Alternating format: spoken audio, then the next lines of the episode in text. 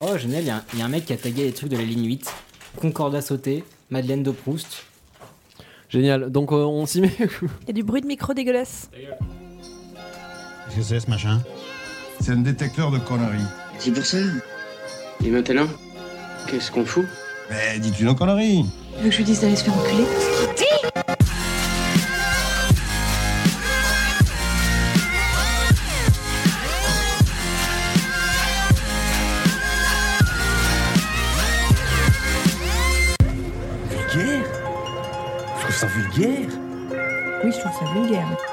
Bonjour et bienvenue pour ce nouvel épisode de Pardon Maman, le podcast de vulgarisation qui traite des petits et des grands sujets pour les rendre les plus vulgaires possibles.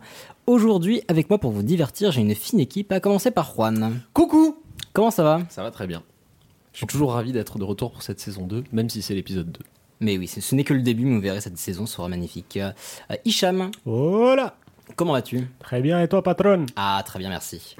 Camille Bonjour Ilia, j'espère que tu vas bien. Comment tu vas aujourd'hui? Tu te portes comme un charme. C'est bien, maintenant, Oh. maintenant les speed de la blague, on va finir par la supprimer complètement. Eh ben ça va très bien, merci. Euh, et aujourd'hui, nous avons un invité pour nous accompagner en la personne de Stan. Comment vas-tu? Hello, hello, bah, je vais très bien. Ah, ça va, tu es pas trop intimidé par la. Un petit peu quand même. La- la- Étant la la- seule personne sobre. Ça ok, ça balance tout de suite. On est pas Ça- si- J'aimerais te dire que ça va aller mieux, mais ce serait de mentir. C'est pas ce que vous croyez. Vous demanderez aux autres invités. C'est tout à fait vrai, bon, certes. Ils confirmeront.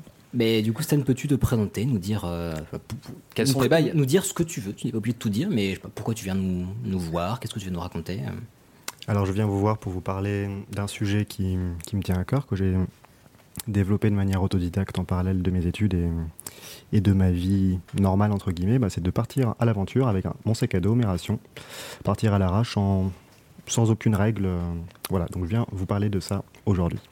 Cool. Stan serait donc le seul mec capable de survivre à une catastrophe nucléaire à cette table. Et tout Je seul. connais son adresse en cas de besoin. On pourrait tous aller se réfugier chez lui. Très bien. Parfait. Euh, bah, du coup, voilà, de quoi, de quoi on va parler aujourd'hui? Est-ce Ah. qu'on commencerait pas par Camille pour changer? Pour changer, ouais. Si, et puis bah, bien entendu, je vais vous parler de la Révolution, le tome 2. Ah, ça va trancher. Connais Ça pas. va trancher. Après, et après, ce sera Hicham. Alors, moi, je vais vous parler d'un procès très insolite. Ah, Ok. Petit suspense. mm, très bien. Ouais. Euh, et après, ce sera bah, Stan. Après, c'est Tu- Stan, Tu, ouais. nous parleras du, manuel de l'aventurier moderne. C'est ça. C'est beau. Et après, ce sera. Ensuite, mon ce sera toi. Tout à fait. Euh, moi, j'ai pioché dans le, dans le carnet des, euh, des sujets proposés par nos, par nos auditeurs plutôt. Et euh, j'ai profité de la, de la Saint-Valentin. Euh, proche de la publication de cet épisode pour prendre le sujet phéromone. Ah. Ce qui paraît que oh là là, séduction, phéromone, c'est la folie. Donc, euh, On en a parlé au dernier épisode non plus. ah, en plus, Ah. tu verras, j'ai apporté quelques, quelques Tu vas informations pas nous faire un tuto séduction Non, c'est même, c'est même plutôt, Le cringe total. c'est même plutôt le contraire, même si en conclusion, peut-être que, mais bon, je n'en dis pas plus. misère de misère. Et, toi après, Ce sera ton tour. Après, c'est moi et je vais vous parler euh, de l'Everest, du mont Everest et de comment on va en haut. Ah, Oh. bah, Avec des chaussures, j'imagine. c'est un Par sac- exemple, c'est un sacré c'est morceau. un, c'est un des critères. Tout en montant. Ouais. Vers le haut, avec des pieds. Mmh, Allez, tout à plus fait. haut. Bon, Camille, Oui, ça va être à Ton toi. tour. allez, allez. suivant. Non, non, non, non, mais j'y tiens pas, je vous assure. Coupe, coupe, coupe, vas-y, coupe Ah non, non, non, non, non, non, moi ça n'a rien à voir. Tu montreras ma tête au peuple. Elle en vaut la peine. Badass. Encore, tu Allez. finis avec une bonne punchline. Là, Mais oui, mais Danton avait toujours de l'humour, même juste avant de mourir, c'est ça son avantage. Sacrément. Fort. Alors donc je vais vous parler de la Révolution. Précédent épisode, je vous avais parlé de la partie 1 et j'ai décidé de faire un mini résumé de quelques phrases pour tous ceux qui n'auraient pas écouté l'épisode précédent. Previously on La Révolution baguette. Donc nous avions laissé la Révolution en 1791 et la situation s'avérait plutôt merdique. Euh, C'est-à-dire qu'on avait mis en place une monarchie constitutionnelle, donc les députés exercent un pouvoir fort via la Constitution et le roi a un droit de veto. J'ai l'impression d'écouter l'intro de Star Wars. Le congrès galactique de signer une nouvelle loi avec les marchands. Pardon. Voilà, donc la Révolution à cette époque-là, elle profite surtout aux bourgeois. Le peuple, il a toujours la dalle et il vit toujours, pour certains, dans une énorme misère. Nos voisins, notamment les Autrichiens, est-ce qu'il y a des gens d'ailleurs qui apprécient les Autrichiens à cette table? Non, je pense qu'on leur garde tous rancœur. J'ai un petit les- souvenir de la mais Première bien Guerre mondiale. sûr, mais bien entendu. De la Euh, seconde aussi. Ah mais oui, oui, oui. Donc euh, nos voisins, notamment autrichiens, sont en conflit euh, contre nous. Euh, donc on n'est pas encore en guerre officielle contre eux, mais on est en conflit et ils nous mettent de belles branlées et du coup l'ennemi est à nos frontières. Et en plus de ça, je vous rappelle qu'il y a une tension qui est à son comble depuis la réforme constitutionnelle du clergé, on en avait parlé, le fait que les prêtres deviennent des fonctionnaires. Et du coup, Louis XVI, qui est un petit peu fatigué qu'on lui pique son pouvoir, a décidé de s'enfuir avec sa famille, mais il se fait reconnaître dans une auberge parce qu'il a mis un petit peu trop de temps à finir son roi comme une soupe, et il est ramené à Paris avec toute sa smala. Voilà. C'était spécifique. C'est un De bon résumé. Ah oui, oui, oui, mais c'est- les faits sont exacts, c'était un roi comme une. Comme quoi, ton sujet d'avant, t'aurais pu le faire en deux minutes. Drop mic. Pardon, C'est- vas-y. C'est vraiment des petits bâtards quand même. Alors, donc, l'année qui suit la fuite du roi. Donc la fuite du roi, elle a déçu énormément de monde. Euh, et du coup, le peuple de Paris décide d'organiser une manifestation au Champ de Mars. Donc le Champ de Mars, ça existait déjà. hein. Ça n'a pas, été créé pour la Tour Eiffel. Il y avait déjà un grand champ tout vide. Euh, et donc cette manifestation, elle se fait avec énormément de Parisiens. Je crois qu'on compte un peu plus de 150 000 personnes. Et le but, c'est de demander la démission du roi. Mais euh, le maire de Paris, pardon, Bailly et le général Lafayette, qui sont des partisans de la monarchie constitutionnelle, vont donner l'ordre de tirer sur la foule. Et il y a des centaines de morts à cette manifestation. Euh, ça se déroule environ 4 semaines après euh, la fuite du roi. Ouais, Juste une petite euh, précision. Enfin, là, on est en 1790. 11. 11. Onze. Déjà Oui, déjà. Le temps passe vite. Il, a, voilà, il a fui en, en juin 91 et là nous sommes, euh, je sais plus, fin juillet, début août 91. D'accord. Voilà. Voilà, voilà. Donc euh, pendant un an, euh, donc euh, après la fuite du roi et cette manifestation, c'est la grosse merde. Euh, C'est-à-dire que le roi, il est désormais extrêmement surveillé. euh, il vit au palais des Tuileries. Il est encerclé par euh, l'armée. Et en plus, il va bloquer pendant un an toutes les décisions de l'Assemblée en utilisant son droit de veto.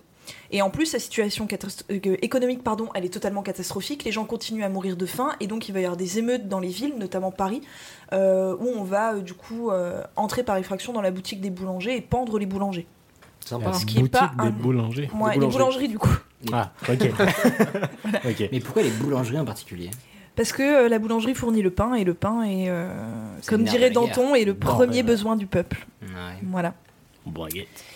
Euh, alors, pendant cette année-là, les députés de l'Assemblée se disent bah, tiens, une bonne guerre officielle, euh, plutôt qu'un conflit, une bonne grosse guerre officielle, ça ferait peut-être du bien. Ah oui. Parce que en cas de victoire, ça veut dire pouf, économie un petit peu boostée. Donc, euh, les députés de l'Assemblée sont pour une déclaration officielle de guerre contre l'Autriche. Alors, il y a deux personnes qui sont contre, et étonnamment, euh, c'est deux, deux personnes qui sont pas, à mon avis, pote-pote dans la vraie vie. C'est Louis XVI.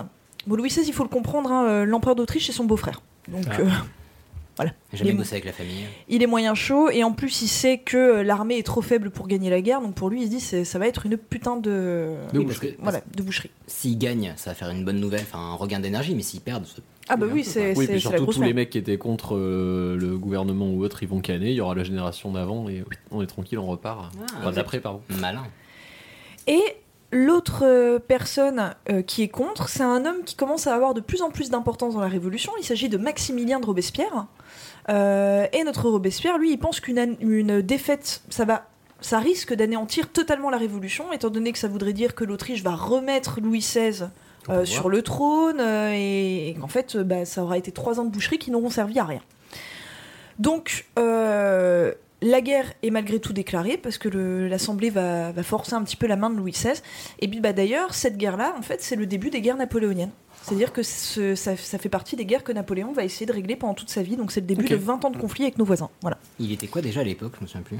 Napoléon? Ouais. Euh, oh bah alors là, il était pas était grand-chose. corse. Hein. Il, voilà, il déjà était- dans l'armée quand même, non? Oui, il était dans Oui, l'armée, mais était- c'était Il un, était dans le maquis. C'était un, un petit militaire de merde, absolument. hein, euh, voilà, hein, c'est- pion.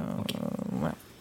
Terme technique. Alors, euh, face à, à- à ce roi, en fait, si vous voulez, qui, bah, du coup, qui a essayé de s'enfuir et puis qui met de la mauvaise volonté vis-à-vis de toutes les décisions que les députés ont envie de mettre en place, bah, il y a de plus en plus de haine pendant un an qui va grossir. Et le peuple de Paris, un jour, se dit, bah tiens, si on allait envahir en fait le, le palais du roi pour voir ce qui se passe. Donc ils vont faire une première invasion en juin 1792. C'est un échec, hein, c'est-à-dire on rigole un peu, on met un bonnet phrygien sur la tête de Louis XVI, on le force à crier vive la nation, na- vive la nation, pardon, et basta. Lui, il a Et pas ensuite- trop rigolé dans l'histoire. mais- Non, lui, euh, je pense pas que ce soit vraiment la journée la plus drôle de sa vie. Ouais. Et on retente une deuxième fois le 10 août 1792. Euh, en plus de ça, Louis XVI, euh, qui était un petit peu benet, va donner l'ordre à ses gardes suisses de ne pas tirer sur le peuple. Ce Louis XVI, malgré tout ce qu'on peut lui reprocher, n'a jamais versé le sang français. hein. Euh, bah, du coup, les gardes suisses se sont fait totalement massacrer parce qu'ils n'avaient pas le droit de se défendre. hein. Donc, euh, c'est une véritable boucherie.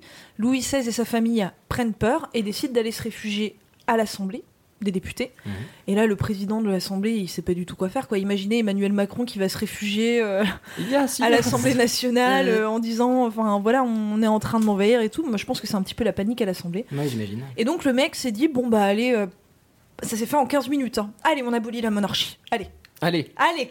c'est fini. Puisqu'il faut faire un truc, mais il l'avait forcément réfléchi avant, j'imagine. Non, non, Enfin, ça s'est fait. la- L'abolition de la monarchie, ça s'est fait comme ça, Mais oui, mais sur un coup de tête. Ils avaient dû l'envisager avant, et là ils ont dû dire, bah maintenant qu'on est dos au mur. euh, Ah mais non, ça n'a pas été envisagé étant donné que pendant trois semaines, la France ne va rien être.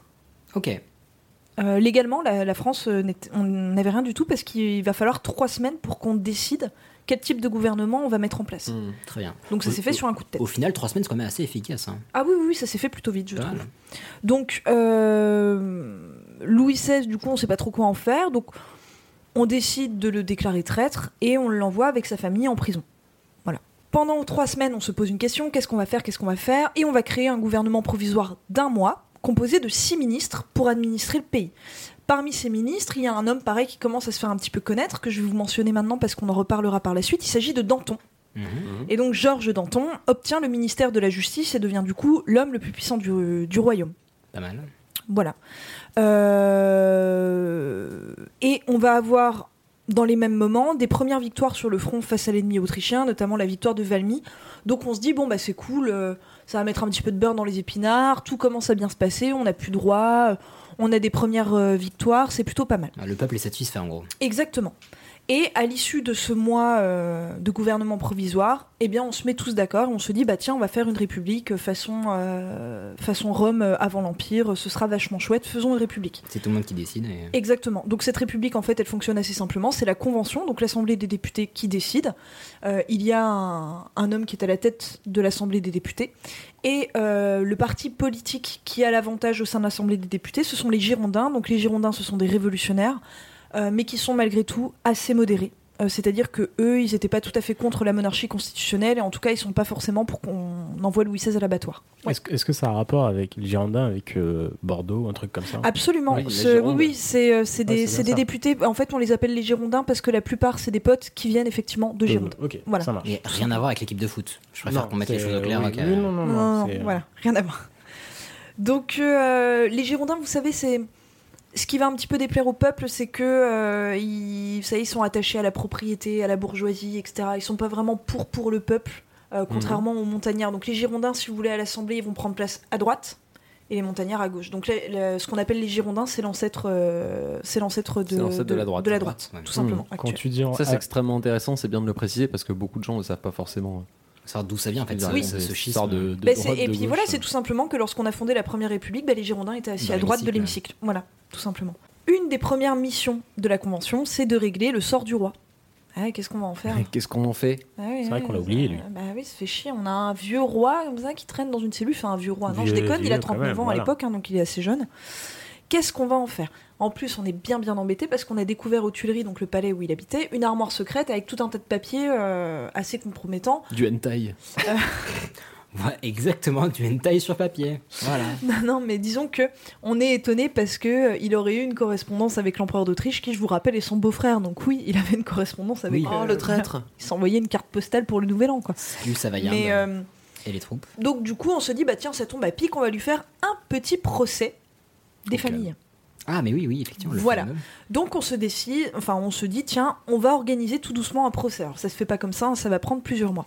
Et en parallèle, le roi du coup est en prison et nos voisins, notamment le beau-frère de Louis XVI, l'empereur d'Autriche, se disent ah, franchement c'est pas cool. Je De l'avoir- pas très bien l'accent autrichien. Non, mais on n'a plus le droit de faire les accents allemands. C'est l'Autriche du Sud. Voilà. Franchement, c'est pas cool. Les vignobles d'Autriche. Voilà, euh, moi je trouve c'est pas sympathique.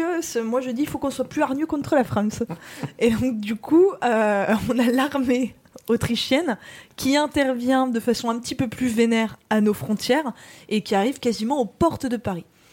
Alors les Parisiens, notamment Danton, se disent « Ouh là là, mais s'ils arrivent à rentrer dans Paris, ils vont libérer tous les aristos, les curés, etc. qu'on a mis en prison. » On aura Et, tout fait pour euh, rien. C'est- exactement ce que les Autrichiens pensaient faire, libérer les curés et les aristos. Si, Je pense si, qu'ils ben, avaient euh, clairement prévu Non, ça. mais en tout cas, libérer toutes les personnes qui peuvent euh, être monarchistes pour, faire, pour créer une majorité dans Paris.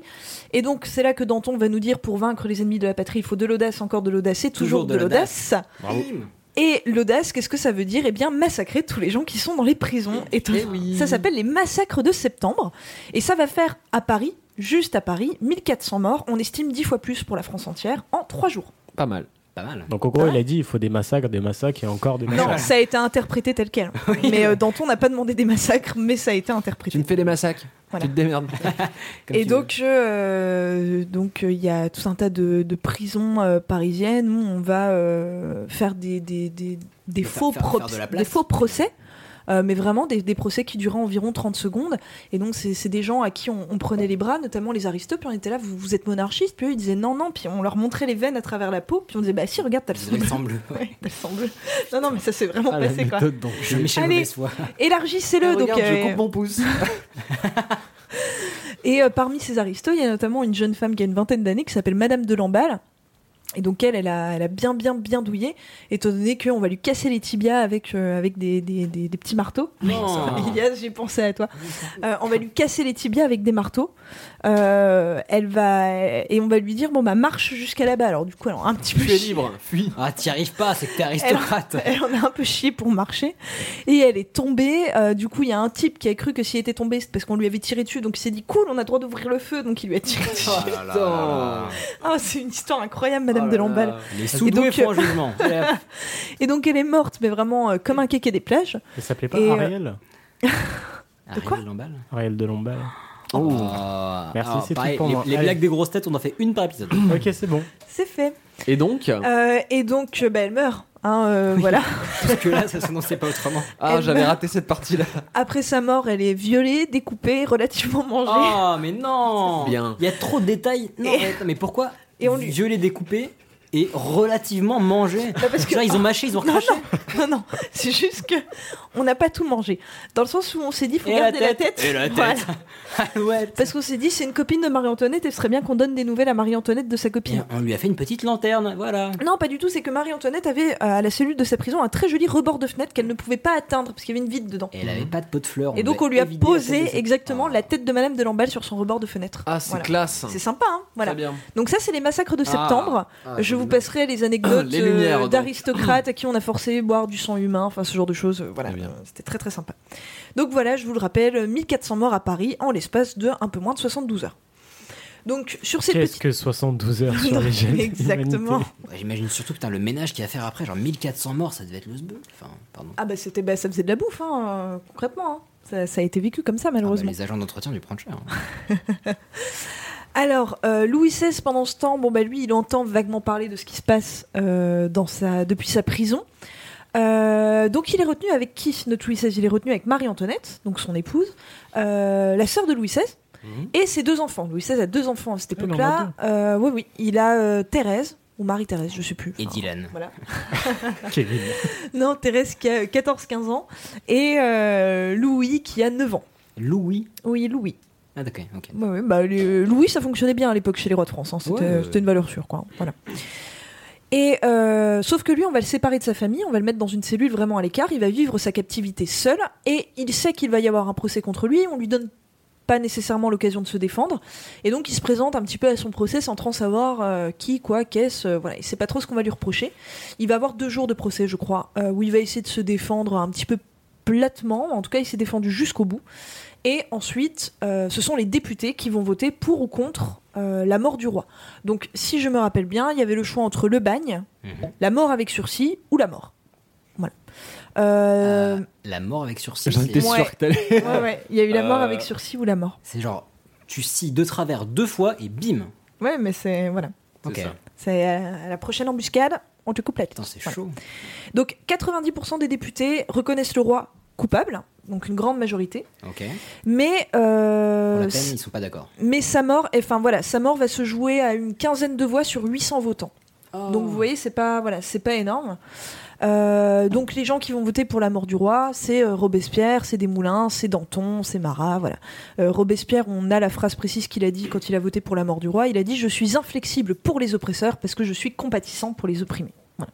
C'est beau. Mais les gens étaient très étonnés que Robespierre vote pour la mort du roi parce que Robespierre, et ça va peut-être vous amuser, était totalement contre la peine de mort. Mais pas là. Là, non. Là, ça allait. ouais. Bah, c'est pour ça qu'il s'est justifié. hein, euh, voilà. Donc euh, Louis XVI, on lui accorde un petit dîner d'adieu avec sa famille. Voilà. Ça devait être l'ambiance. Bah, tu finis pas des pâtes. Vas-y, reprends un peu le gigot. T'imagines Marie-Antoinette, quelqu'un veut des lasagnes? Voilà. Du dessert Euh, T'as pris ton temps à l'auberge maintenant t'as- Non, mais c'est terrible parce que sa famille était tellement en larmes euh, quand il leur a dit au revoir qu'il il leur a promis qu'il reviendrait les voir le lendemain matin avant son exécution. Ah, et en fait, il y est pas retourné le lendemain matin. Bah Parce oui, qu'il voulait pas. Parce qu'il était mort, peut-être. non Non, mais Non, non, pas encore. non. Mais euh, non, non, il avait la possibilité d'y retourner et il a pas voulu. Voilà. Mais ça aurait été horrible. je Bah oui, oui, c'est ce qu'il s'est dit. Voilà. Ah bah, putain. Et donc, euh, il est emmené en carrosse quand même, monsieur. voilà, hein, faut pas déconner. Monsieur. Ancien roi de France. Dans le carrosse, on sait qu'il s'est euh, inquiété pour une expédition qu'il avait signée 4 ans auparavant. Il avait envoyé des marins, euh, je ne sais plus où, à Terre-Neuve ou je ne sais Mais ils quoi. sont où ces cons Mais oui Et il a demandé des nouvelles à un de ses anciens ministres. Il a dit Au fait, on a des nouvelles de Chilpéric et. euh, En plus, je leur ai prêté mon stylo là, j'en aurais besoin, mais genre instamment. Enfin, Voilà. Et il est guillotiné le euh, 21 janvier euh, 1793 aux alentours de 10h du matin sur la place de la Révolution, actuelle place de la Concorde. Voilà, exactement. catching. Alors, la mort de Louis XVI, elle marque un point de non-retour, étant donné que bah, les Français ont tué leur roi, ce qui est quand même un acte euh, symbolique. De connard. Ah bah. Non, assez fort. Bah ouais, disons que le peuple qui a buté son propre roi, tu vas pas le faire chier tout de suite quoi. Voilà, exactement. Donc, très rapidement, que devient le reste de la famille royale? Euh, bah, Pour vous faire court, Marie-Antoinette, on va la séparer de son fils, euh, le jeune, le petit Louis. Et puis on a séparé sa tête de son corps un peu plus tard. On commence par juste lui enlever son fils, et le fils est confié à une famille de révolutionnaires à qui on va apprendre à dire euh, oui, euh, vive la nation, euh, que le roi crève, etc. Enfin, le gamin, il subit un véritable lavage de cerveau, et quand il entend, parce qu'il était à la cellule en dessous de sa mère, quand il entendait du bruit, en parlant de sa mère, il disait elle est toujours pas morte cette putain-là. Enfin, voilà, c'est, il a un lavage de cerveau de dingue, le gosse. Ouais, ouais, ouais. On lui fait boire du vin et tout, il était bourrage 24, enfin voilà, assez hardcore. Plus plus. Ouais, ouais, voilà. Euh, et Marie-Antoinette, au final, elle est conduite à la conciergerie euh, neuf mois après euh, la mort de son mari Fais la lessive. pour être jugée. Pour être jugée par le tribunal révolutionnaire, on lui fait un procès en toute hâte parce qu'à cette époque-là, on se rend compte qu'elle est atteinte d'un procès, d'un cancer pardon des ovaires et qu'elle n'en a plus Faut pour vite très la tuer, elle va mourir.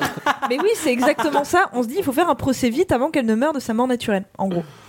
Euh, et on la condamne pour inceste avec son fils. Enfin, euh, voilà, on trouve euh, des trucs à la con. Et Ah, elle la est grandeur de guillotinée. la justice. Exactement. Et elle est guillotinée à la va-vite. Puis vient le tour de la sœur de Louis XVI. C'est pas elle qui a sorti la petite phrase euh, Attends, encore quelques secondes, monsieur le bourreau ou, Non, c'est pas elle. Elle, euh, la dernière phrase qu'elle a dit, elle a marché sur le pied du bourreau sans faire exprès en montant sur Ah, l'échafaud. Et elle a dit. Pardon. voilà, elle a dit pardon monsieur le bourreau, je n'ai pas fait exprès. Tu Et elle avec. Charlotte Corday, c'est ça, non? Euh, non, encore un instant, monsieur le bourreau, c'est euh, Madame du Barry. Ah. Non, Charlotte Corday, elle a fait le tour de la guillotine pour la regarder. Et elle a dit euh, Pardonnez-moi, je voulais juste voir comment ça s'était fait, je n'en avais jamais vu. Voilà. Technicienne jusqu'au bout. Donc, la sœur de Louis XVI, qui avait à l'époque 25 ans, est envoyée à la guillotine aussi. Et les enfants de Louis XVI ne sont pas envoyés à la guillotine. Son fils meurt de maltraitance et de faim dans sa cellule à l'âge de Ah. 10 ans. Voilà. Le petit. Euh, il avait pas de lumière et tout, donc en fait on l'a laissé crever pendant un an dans sa cellule. Puis au bout d'un an, il y a quelqu'un qui rentre, on retrouve un gamin à moitié aveugle, totalement maigre et tout, et il finit par mourir. Et la fille de Louis XVI et Marie-Antoinette va survivre, euh, totalement traumatisée, devient complètement tarée Bizarre. et euh, n'a jamais eu d'enfant. Voilà, Bah, ce qui fait qu'aujourd'hui ils n'ont aucune descendance directe. Voilà, Même Aucune. pas en Autriche? Même pas en Autriche, pas direct. Ouais. cas, Ah oui, pas direct, pas oui. Pas direct. Voilà. Mm. Donc voilà, une bien belle histoire. Euh, la convention donc a tout pouvoir euh, sur le pays, comme je vous le disais, mais le problème c'est qu'à partir de la mort du roi, on a les groupes politiques qui commencent un petit peu à s'affronter euh, de plus en plus violemment. Donc je vous ai dit, il y a les Girondins qui sont à droite, qui sont majoritaires à l'Assemblée, et qui eux font un petit peu la gueule parce qu'ils étaient opposés à l'exécution du roi. Et de l'autre côté, on a les Montagnards, qui eux sont plutôt la gauche, qui sont représentés en grande partie par euh, Robespierre, Marat, Danton, des révolutionnaires dont on a gardé vraiment le nom en mémoire aujourd'hui. Euh, et euh, ces Girondins, les montagnards se disent bah, ce serait bien qu'on les bute pour avoir la majorité à l'Assemblée. Ok, donc encore une fois, la démocratie jusqu'au bout, quoi. Ah oui, au top du top. ouais. Voilà. Liberté, égalité, fraternité, quoi. On fait, euh, ah, pardon, on fait arrêter les Girondins. Excusez-moi, j'ai eu un hoquet. on fait arrêter les Girondins. Euh, on en fait exécuter une partie, une autre partie est obligée de s'enfuir. Euh, du coup, Charlotte Corday, dont vous avez peut-être entendu parler, qui était une nana qui était girondine, elle n'est pas très contente, donc elle assassine Marat dans sa baignoire. Enfin bref, tout un tas d'histoires que j'ai pas le temps de. Je crois qu'on en a déjà parlé. Ouais, je n'ai pas du tout le temps de rentrer dans les, dans les détails. Et, euh, et on élimine de plus en plus de, de factions.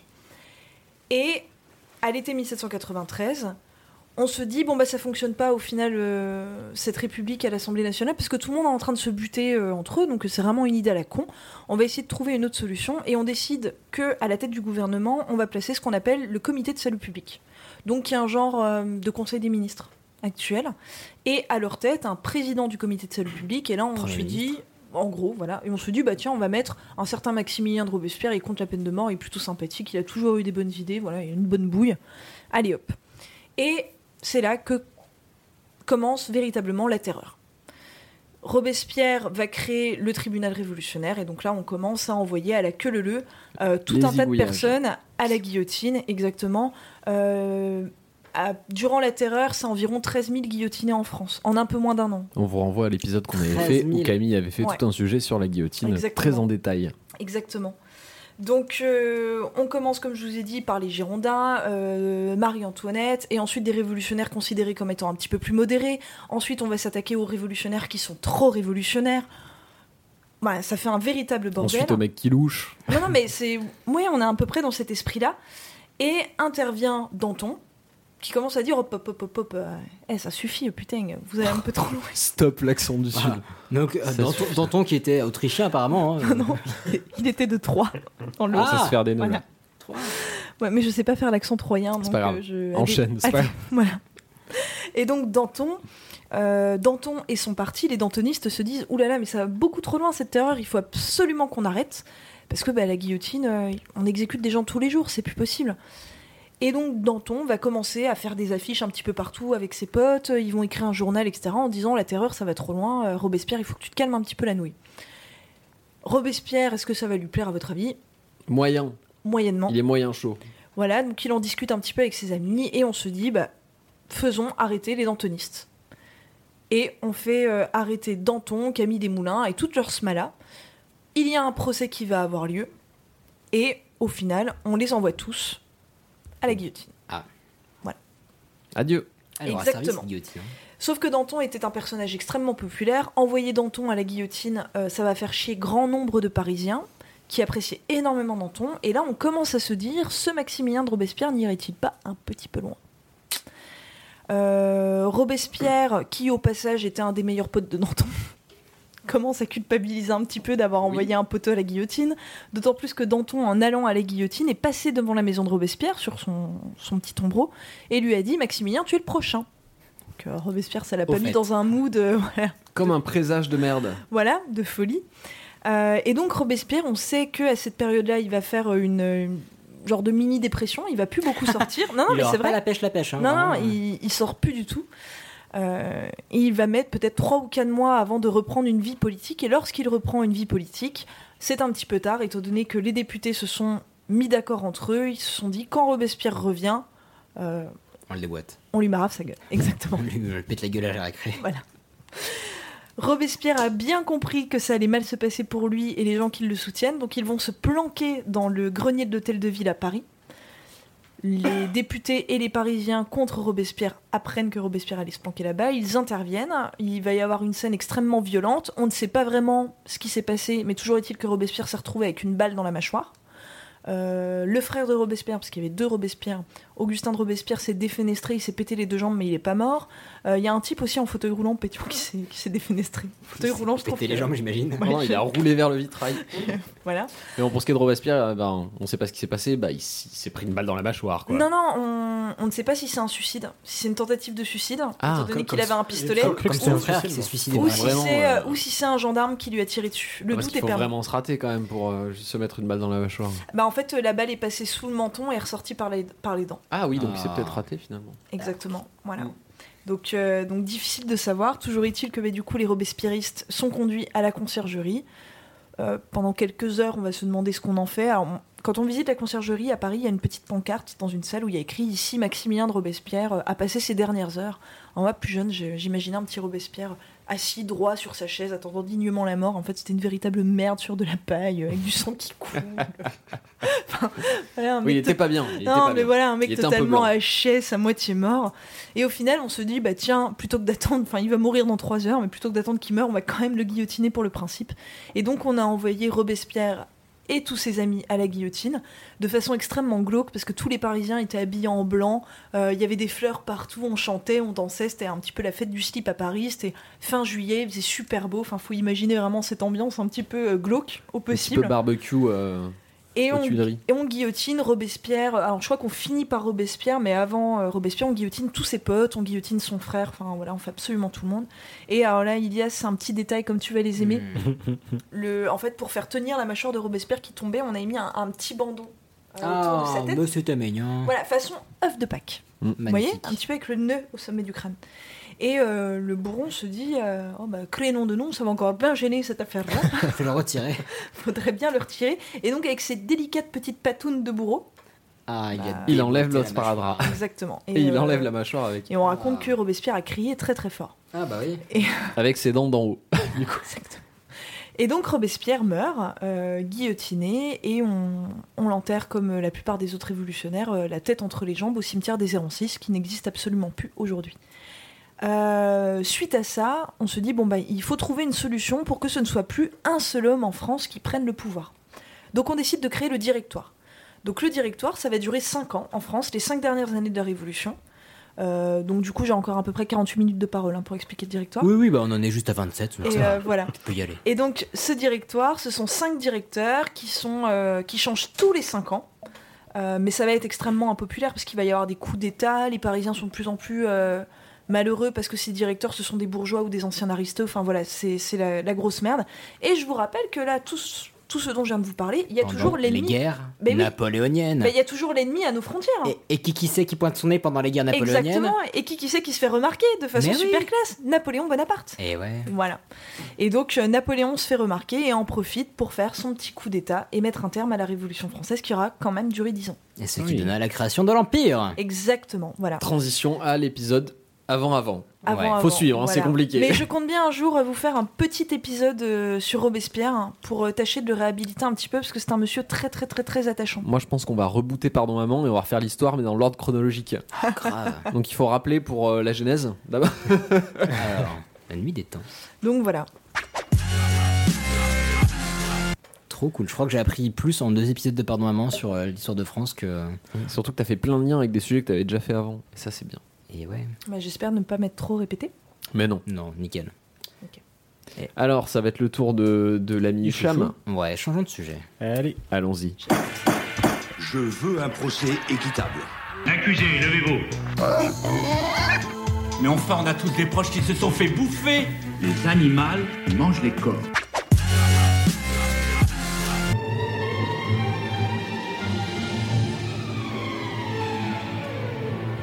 L'affaire de Falaise. Une incroyable histoire qui mêle gore et insolite. C'est l'histoire du mystère qui entoure la mort du petit Jeunet Lemo, en l'an de grâce 1385. Nous sommes donc au Moyen-Âge, le 25 décembre 1385 pour être plus précis, dans la petite commune de Falaise en Normandie, à 40 km de Caen. Justine et Étienne Lemo retrouvent leur enfant sans vie à l'endroit où ils l'avaient laissé, sur de la paille dans les tables. Le petit Jeunet est complètement défiguré, le menton déchiqueté, des traces de griffes partout sur le corps et des plaies bien trop profondes. Mais que s'est-il passé? Qui a pu assassiner ce pauvre petit jeunet Le jour de la naissance de Jésus en plus? Nous allons suivre le pas du vicomte de Falaise, Jean d'Harcourt, qui s'est occupé de l'enquête. Donc le vicomte de Falaise se rend au lieu du crime. Sur place, il trouve le corps inanimé de Jeunet, ses parents et une dame. Et quelqu'un. Attends, mais ses parents et la dame étaient aussi inanimés Mais non, On a resté Le silencieux corps- 8 minutes. Et là, on tient plus. le corps inanimé, inanimé de Jeunet, virgule, ses parents, virgule, et une dame. Et ça, c'était quand, tu dis? Il y a plein de Allez, je te laisse pas faire, vas-y, continue, continue. Donc euh, Jean d'Harcourt reconnaît cette, euh, cette dernière femme et il s'agit d'Alix Métivier. C'est une guérisseuse. Donc je vous rappelle euh, qu'on est au Moyen Âge. À l'époque, euh, l'autopsie est formellement interdite. Ah ouais. par l'Église. Bah oui, sinon t'es carrément excommunié. Ok, je savais pas. Carrément. C'était Ah, même bah pas oui. juste excommunié, Ah, tu es carrément, carrément. excommunié. Et du coup, bah, il y a quelques chirurgiens et barbiers euh, qui essayent quand même, malgré ce risque-là. Mais personne ne s'y s'y aventure quand même. Et du coup, bah, naturellement, les premiers soupçons sont envers Alix. Mhm. Parce que, bah voilà, elle, elle est bizarre. C'est Et louche.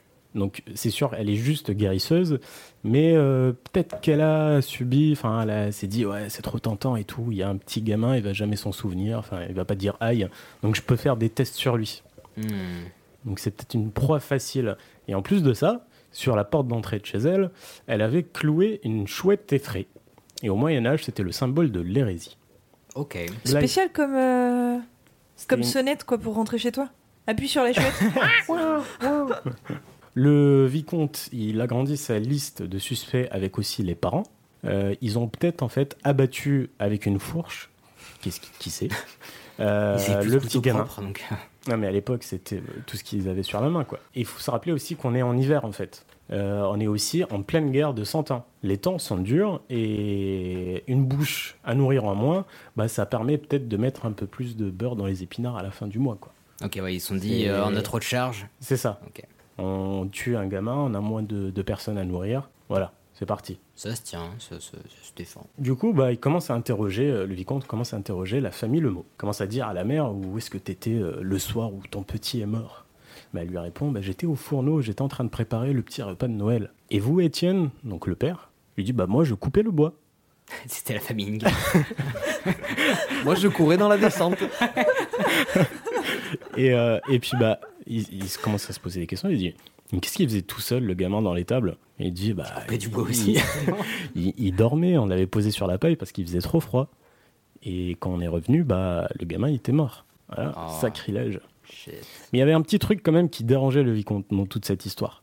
Parce que certes, peut-être que c'était euh, Alix, peut-être que c'était les parents, mais ça explique pas pourquoi est-ce qu'il y avait autant de griffes sur le, le bébé. Ouais, ouais. C'est peut-être une fourche, ok, mais c'est quand même, c'est quand même bizarre. Et du coup, bah, le vicomte, il s'est dit, c'est peut-être un loup. C'est Peut-être. c'est Colombo le mec quoi. euh, Voilà. Ah non, mais-. Ouais. Ah, mais le père de, de père de famille, il s'est dit non, je suis pas sûr parce que bah attends, on est dans une étable, on a, on a Oui, ils 15 brebis. Ils auraient bouffé Pourquoi, voilà, pourquoi est-ce qu'il bouffe le, même pas, enfin, il déchiquette juste le menton du gamin et puis il se casse. C'est pas normal. Peut-être pour l'apéro. Il y a vraiment, il y a vraiment quelque chose qui cloche. Enfin bref. Du coup, bah, le lendemain, à l'enterrement du petit Jeunet, il recroise Alix. Et cette dernière lui dit que le père Arnaud du village à côté aurait vu une truie passer en direction de Falaise le soir du crime. Qu'au Moyen-Âge, il, le- les- il y a beaucoup de porcs qui sont en liberté Mhm. parce que bah, ils servaient de, Ils bouffaient tous les déchets, quoi. c'est ça, c'était des éboueurs, quoi. Du coup, bah, il s'est dit, il prend l'information à la légère, il se dit, ouais, c'est pas si suspect que ça, on s'en fout. Enfin bref, du coup, bah, le soir, rentrant chez lui à cheval, euh, le vicomte aperçoit au loin une grosse fumée noire et un début de feu dans une baraque.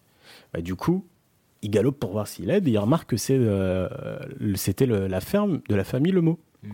Il s'est dit, merde, qu'est-ce qui se passe? Et puis là, il trouve le père et un voisin en train de lutter avec une énorme truie qui était rentrée dans l'étable, qui a renversé un meuble avec une bougie ou un truc euh, dessus. Et du coup, ça a foutu le feu sur toutes les tables, dans toutes les tables. Connasse de truie. Voilà. Et il faut se dire qu'ils se sont mis quand même une heure à immobiliser la bête avec une corde et une fourche. J'ai l'impression de regarder le pacte des loups. Tellement c'est c'est- tellement c'était un gros une grosse une grosse Une bête, quoi. truie. Voilà, une grosse truie comme tu dis. Et du coup, ils ont attrapé le coupable en flagrant délit. La truie est donc emprisonnée et elle va avoir un procès deux jours après. Ne vous inquiétez pas, vous allez dire oh la pauvre petite truie et tout. Elle a quand même eu le droit. Comment elle à va un- trouver un avocat elle a quand même eu le droit à un avocat commis d'office. du coup, bah, le, le jour du procès, il faut imaginer qu'ils ont pris 4 heures pour transporter la truie de la prison au tribunal. Enfin, tribunal entre guillemets. Pourquoi Parce qu'elle voulait une pas bonne truie. Non, Ah, parce que c'était euh, The Truite. Une bonne truie. Enfin, truite, non, truie. c'est pas un pareil. Une truie arc-en-ciel. Donc, il y avait euh, Monseigneur Sylvestre de la Cervelle, c'était le juge, et un drôle de nom.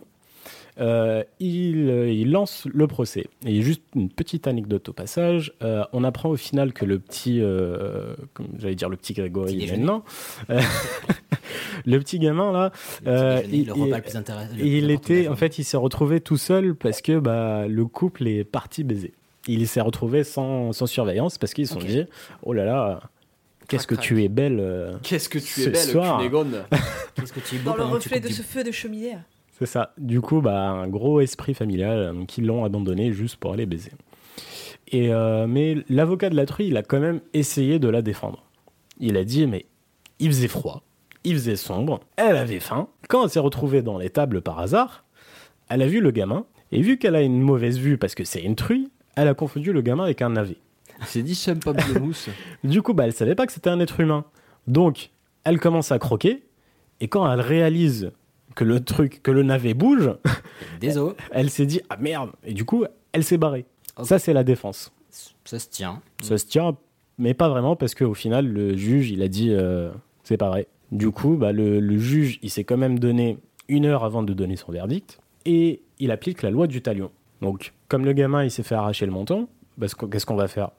On va euh, Arracher euh, le menton. on va troncher le groin. Elle va porter un masque à visage humain et une veste Oh et une culotte Oh qu'elle soit là. comme un Ça va, c'est pas trop glauque. c'est ça Ça part en couille. mais un truc de fou George Orwell, la ferme des animaux. Et après tout ça, bah, elle sera pendue par les pattes Ouais. jusqu'à ce qu'en mort s'en suive. Ah oui, donc c'est pas du tout la loi du talion, quoi. C'est, Bah euh, si, enfin, c'est- ils, euh, c'est la loi du calme-toi et tout de c'est suite, voilà. la loi du ta race.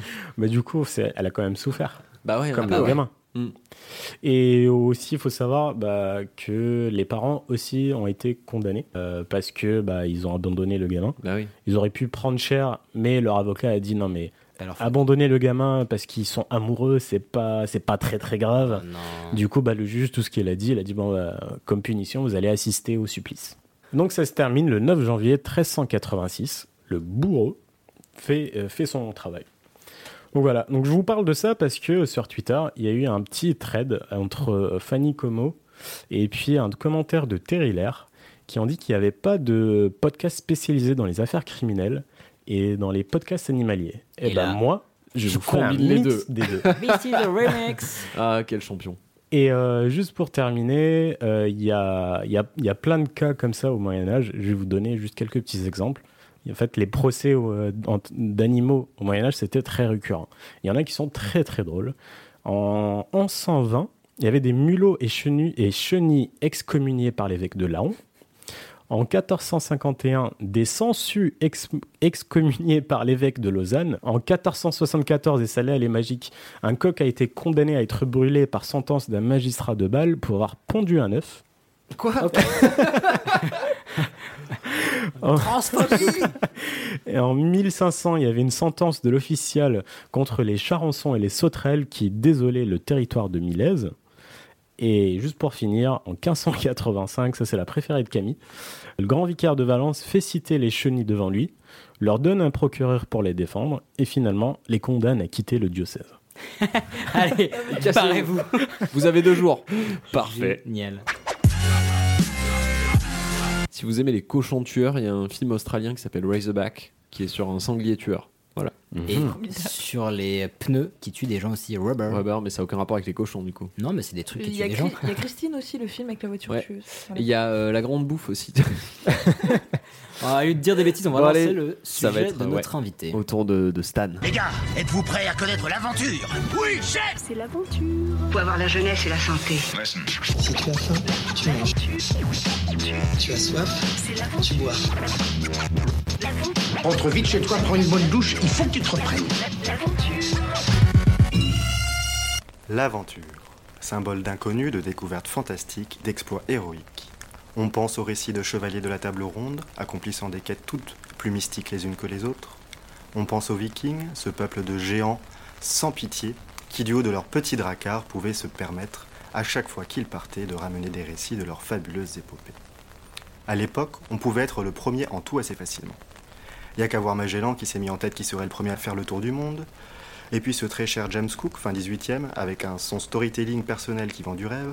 Le petit commence mousse, il intègre des expéditions scientifiques, et puis il s'attire les bonnes grâces de la couronne d'Angleterre, ce qui va lui permettre de lever des expéditions vers le mythique et inconnu continent austral, et découvrir une terre peuplée de kangourous.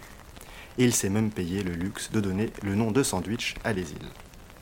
Aujourd'hui, À l'heure où un satellite te localise un lemming dans la toundra avec une précision diabolique, où tout est nommé, où la conquête spatiale n'est qu'à l'état de projet papier, et que l'exploration de l'infiniment petit reste encore dans les cordes, on est bien en droit de se demander ce que c'est partir à l'aventure au XXIe siècle.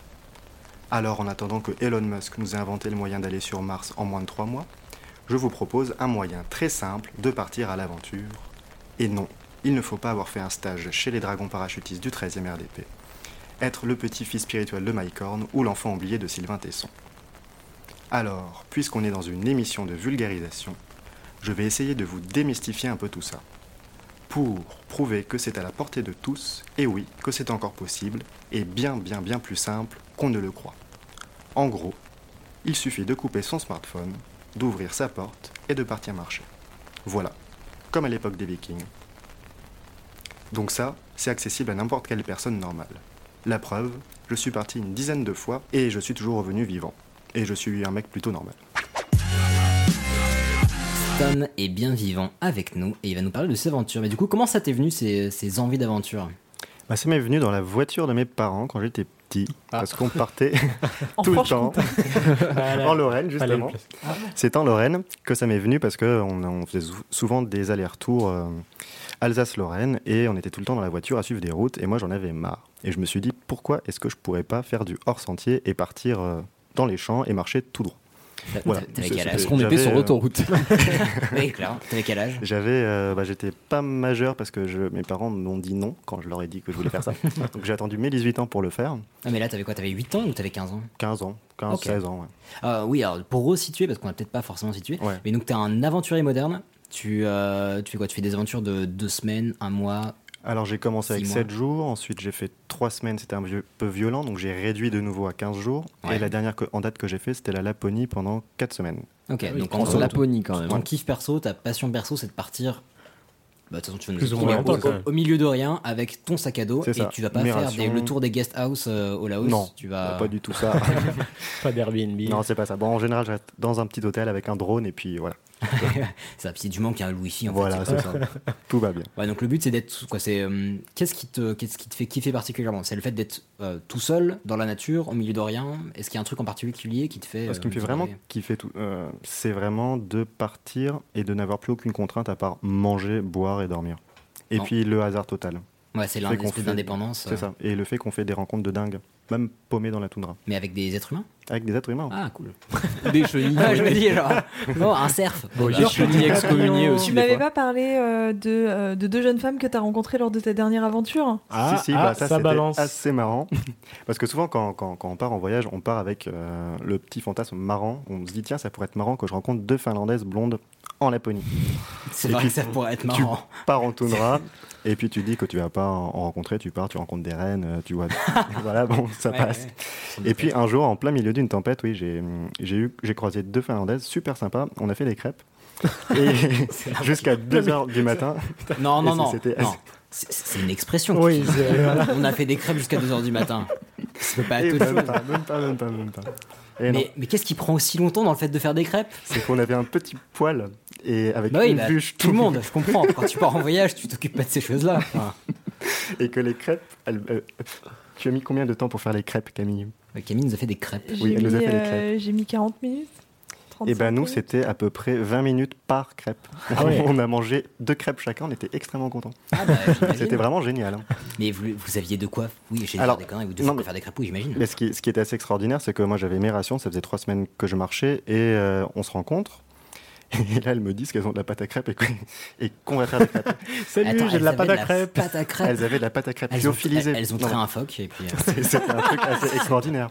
Parce que c'était hum, au bout de 2-3 semaines, c'était en pleine tempête, il commençait à, à neiger. On était au mois d'août.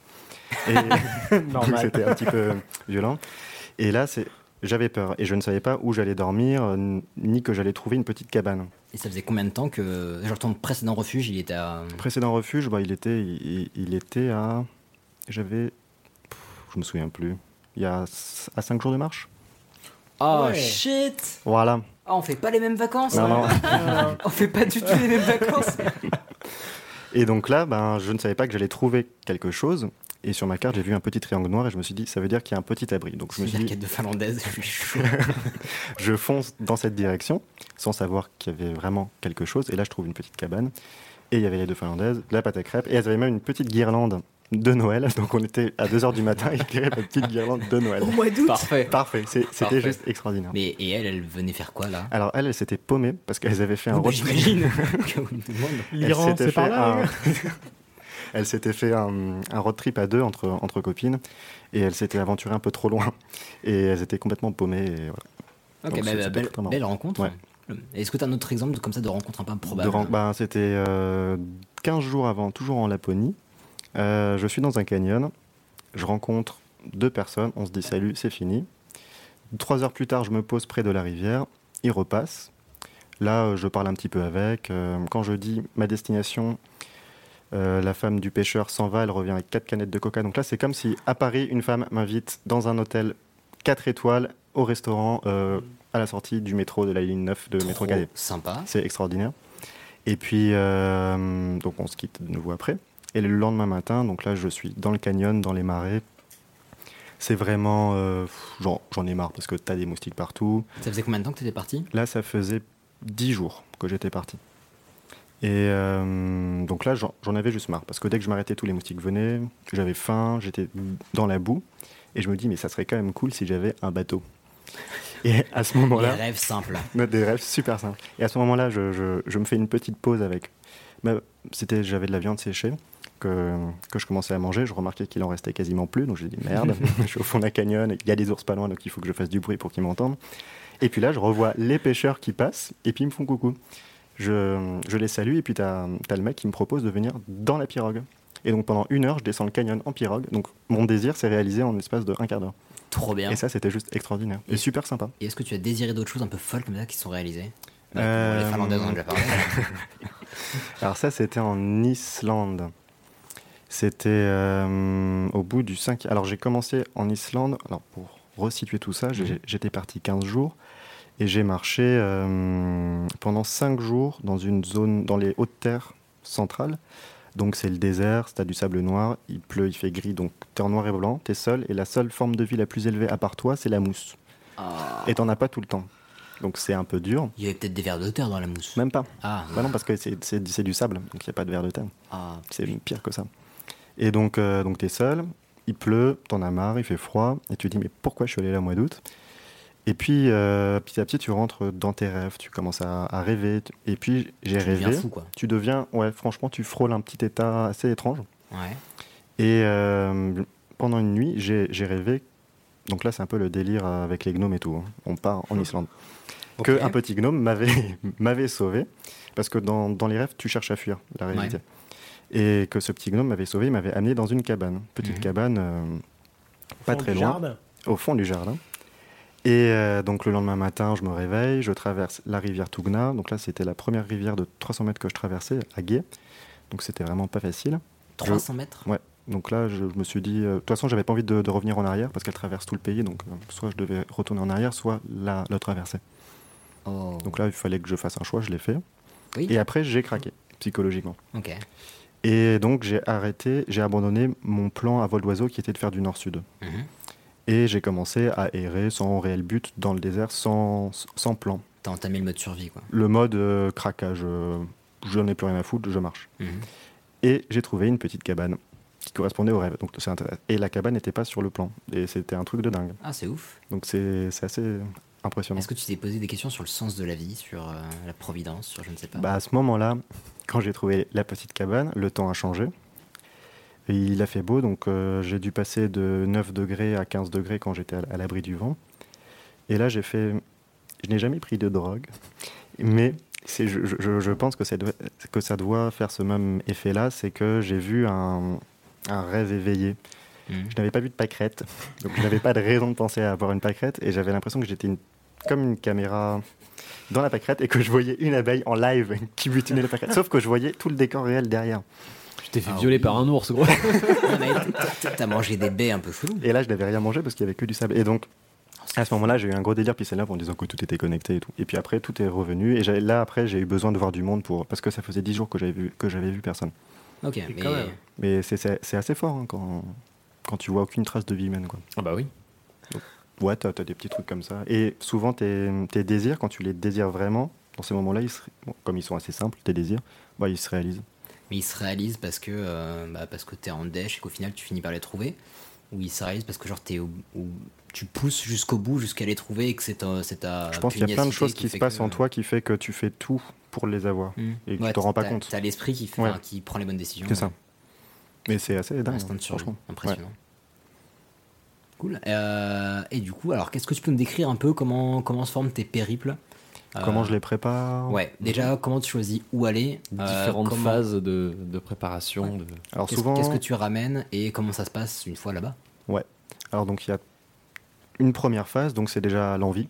En général, ça vient au bout de un an. C'est là, j'ai j'ai- j'ai vraiment envie de partir. Ça va un peu tout démystifier, mais je vais sur Google, sur Google Vol. je fais tourner la Terre et je vois les vols qui sont pas trop chers. C'est Dans- démystifié effectivement. dans des zones euh, qui dans des zones qui sont pas trop trop chaudes parce que ce que, ce ce que j'aime pas c'est marcher et suer et puis être à 30 degrés et puis Ouh alors que moins 20, ça va. alors que 8 degrés quand tu marches c'est parfait certes. et euh, pas trop de forêt donc tu vois bien donc c'est- plutôt sympa donc je, je privilégie ça ensuite c'est très simple. Prendre un billet d'avion ou de train ou même ouvrir ta porte et juste marcher dans, dans la forêt euh, à Mhm. côté. Et ensuite tu prépares ton sac. Donc là tu prends des rations. Moi ce que je fais c'est c'est des rations déshydratées une à midi une le soir. Mhm. je me prépare euh, le plus important c'est le petit déjeuner. Donc c'est du muesli. L'art de préparer son muesli avec du lait en poudre et du sucre. On ça te fait toute ta journée. quoi. Attends, attends, du muesli avec du lait en poudre et du sucre? Ouais, parce que quand tu mets du lait en poudre et du sucre dans ton muesli et que tu mets de l'eau, bah, ça Ah, te fait du lait. ça te fait du béton. super content. Ah non, mais du Ah, coup. c'est un truc de dingue. Ah, mais tu prends du muesli quand même Ouais, ouais, bien Ah oui, d'accord. Ouais. Tu me disais avec genre sucre en poudre. Tu poses les questions les moins pertinentes. Mais si, Attends, mais non, je suis désolé, mais moi, l'alimentation, quand tu pars trois semaines seul tout, bah, euh, ça me paraît super oui, mais important. on s'en fout du muesli. Vas-y. Pardon, vas-y. Et puis, euh, des amandes. Et puis aussi, un truc super important, c'est de, c'est de prendre. Alors, ça, ça j'ai découvert il y a, pour la Laponie, c'est de prendre des petits jambonneaux. Je le recommande à tout le monde qui part en trek. Tu as ton petit jambonneau, il te fait une semaine. T'en prends Mhm. trois, tu peux partir trois semaines, quatre. euh, tu peux partir quatre semaines. Et c'est pas trop salé? Euh, bah non, parce que en fait, c'est la seule source de sel que Ah tu oui, prends. donc, euh, du coup, au super final, c'est pas mal. Pouvez-vous expliquer au petit arabe du groupe qu'est-ce qu'un jambonneau? C'est un Petit petit quart jambon. de jambon. C'est un petit jambon. Oui, c'est ça, c'est un petit Ah, jambon. C'est un Comme petit une jambon. bolinette, quoi. c'est un C'est petit- mignon. Ok. Voilà, et ça se limite à ça, avec des pastilles pour décontaminer l'eau, mais quand tu pars en Laponie ou en Islande, tu la décontamines pas parce qu'elle est pure. Ouais. Ça, c'est génial. Attends, mais tu pars. Genre vraiment. avec- Désolé, mais je, je Mm. fasse sur la bouffe, tu pars vraiment avec que ça. Des Genre, rations, hein. Ton petit déj, le jambonneau et euh, les pastilles. Et non, non, et une ration midi, une ration soir. Ah oui, d'accord, ok, Ouais. parce que je Mais ce qui est assez marrant, c'est quand je pars, en général, la première semaine, j'ai pas faim. Par exemple, en Laponie, euh, quand je suis parti, je mangeais que le matin. Et midi, Ok. je mangeais pas, et le soir, euh, je j'avais pas non plus faim. Et ben ça, je peux le comprendre parce qu'il m'est arrivé une petite aventure un peu dans le même Ouais. style, de manière fortuite. Et, euh, et ben en fait, ça m'est arrivé pendant, on va dire, quelques heures et dans la montagne. Et euh, en fait, j'étais impressionné de la façon dont le corps se, se Oui. conditionnait en fait. C'est impressionnant. Genre, on pensait avoir ultra soif, ultra faim, etc. Et en fait, pas du tout. Genre, Ouais. ni soif, ni faim. Et bon, bah, fatigué le lendemain, certes. c'est ça. mais bah, le corps s'est conditionné, s'est rationné et euh, il s'est très bien démerdé. Vous comprenez du coup comment est-ce que je survis pendant le ramadan? Mais j'ai déjà fait le ramadan, monsieur, donc je sais très Mais non, mais typiquement, en pleine journée, je bouffe pas pendant deux heures, j'ai- je crève la dalle. Ouais, ouais, non, et là, je- 12 heures je- d'affilée, pas de problème. Ouais, je Ouais. Donc c'est assez fou de voir le, genre, le corps à interpréter que t'allais rester là pendant un jour, deux jours, dix jours, vingt jours, et euh, il fait son truc. Je trouve Ouais. ça assez fou. Et la résistance au froid aussi. Hmm. C'est assez Oui, en impressionnant. Parce que euh, en, Mais tu parles, ouais, avec quel matériel? Alors ce- oui, donc ça c'était pour la nourriture et puis pour le pour les habits c'est tout simple. Euh, quand dans les pays froids j'ai toujours un collant en laine, un pantalon, un t-shirt, un sweat, deux polaires et un coupe-vent. Ok, pas mal. Et puis des gants et un bonnet. Juste un seul de chaque. Et puis euh, ouais parce qu'au final vu damar, que je suis même. seul, euh, m'en fous quoi. Pas faux, pas faux. Et puis tu le laves dans la rivière après et puis c'est bon. Pas de Gore-Tex, pas de damar. 4 semaines. Euh, que- Gore-Tex aussi. Gore-Tex. Ça me euh, paraît assez indispensable quand même. Qu'est-ce qu'un Gore-Tex pour nous euh, C'est euh, une veste très imperméable. c'est ouais, D'accord. c'est la structure de la veste qui fait que l'eau elle passe pas mais que ta transpiration s'évacue quand même. Ah. Oui, ça le Gore-Tex c'est un les, peu la de foot, quoi. Non, Non. pas du Non. tout. Du tout. On t'enverra un lien. Ok. Donc une fois que t'as trouvé ta destination, que fais-tu?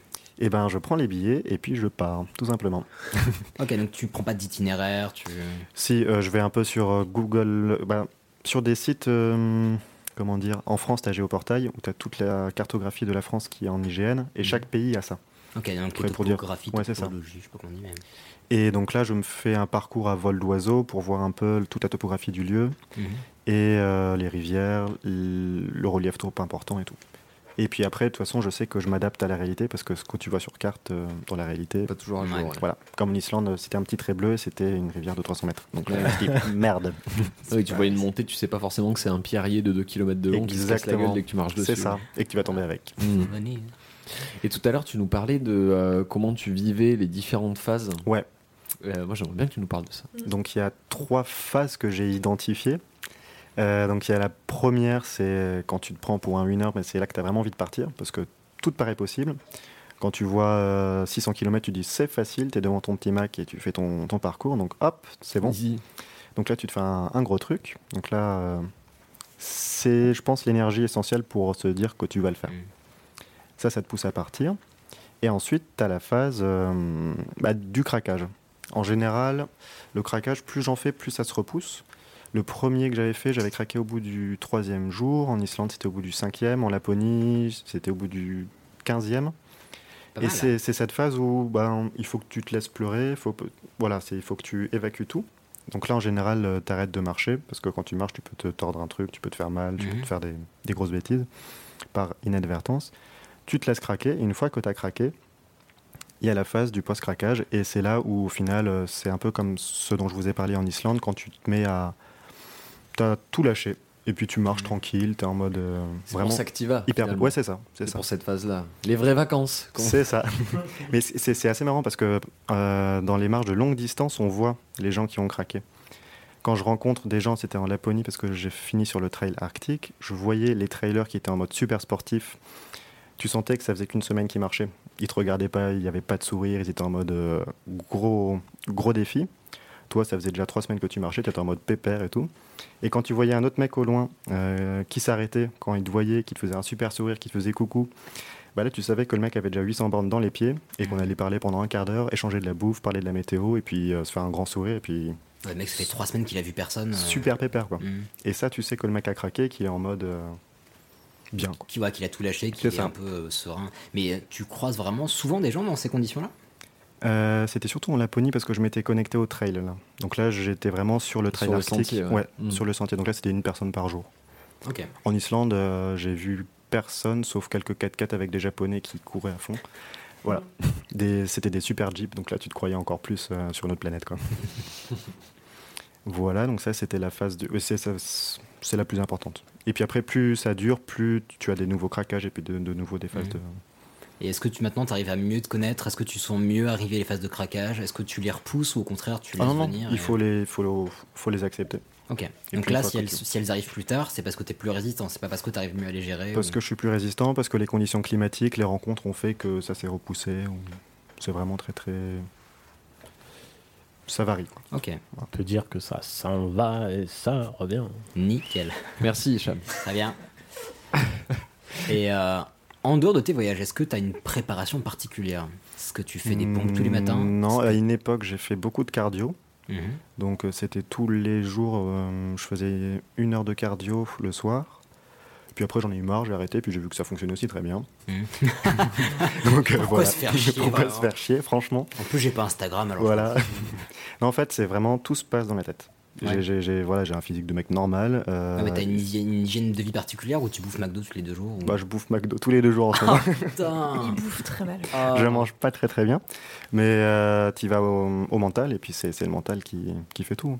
Ah, je vais faire le, le petit euh, père Castor et le, le petit paternaliste. Ne faites pas forcément ça. je pense que ce mec est assez bon dans ce qu'il fait. Donc, allez-y au mental, ce n'est pas un conseil qu'on vous donne. Je, vraiment, je préfère le dire. Mais ça m'embêterait que, euh, que notre nom soit cité pour la première fois dans les journaux à cause d'un accident. Mais une chose, il faut savoir s'écouter. Ah, ça Tu sens toujours quand ça commence à merder. Par exemple, c'était dans, dans les Alpes. J'étais allé au printemps, je me suis dit qu'il n'y aurait pas de neige. Mhm. Sauf qu'il y avait de la neige parce que j'étais monté trop haut. Et donc, euh, bon, j'ai commencé à persévérer parce qu'il y a un truc que j'aime pas, c'est revenir en arrière. Et bon, c'est- très bête, c'est juste euh, de l'ego. Et ce jour-là, bah, j'étais près d'une falaise et je vois le bout de neige qui tombe, je vois le petit chameau qui court, il n'y a pas de bruit. Et là, je sens que si je fais un autre pas, je tombe avec la neige. Donc là, tu te dis, euh, tu le sens. Et donc, tu rebousses euh, chemin. Ok.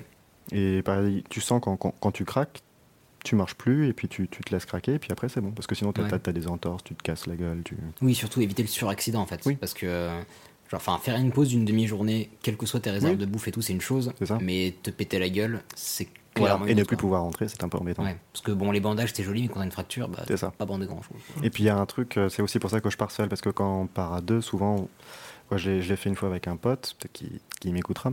Des fois, on, on se motive à faire des trucs cons parce qu'on est entre deux mecs et puis on se dit Ah, tiens, la on- pression sociale quoi.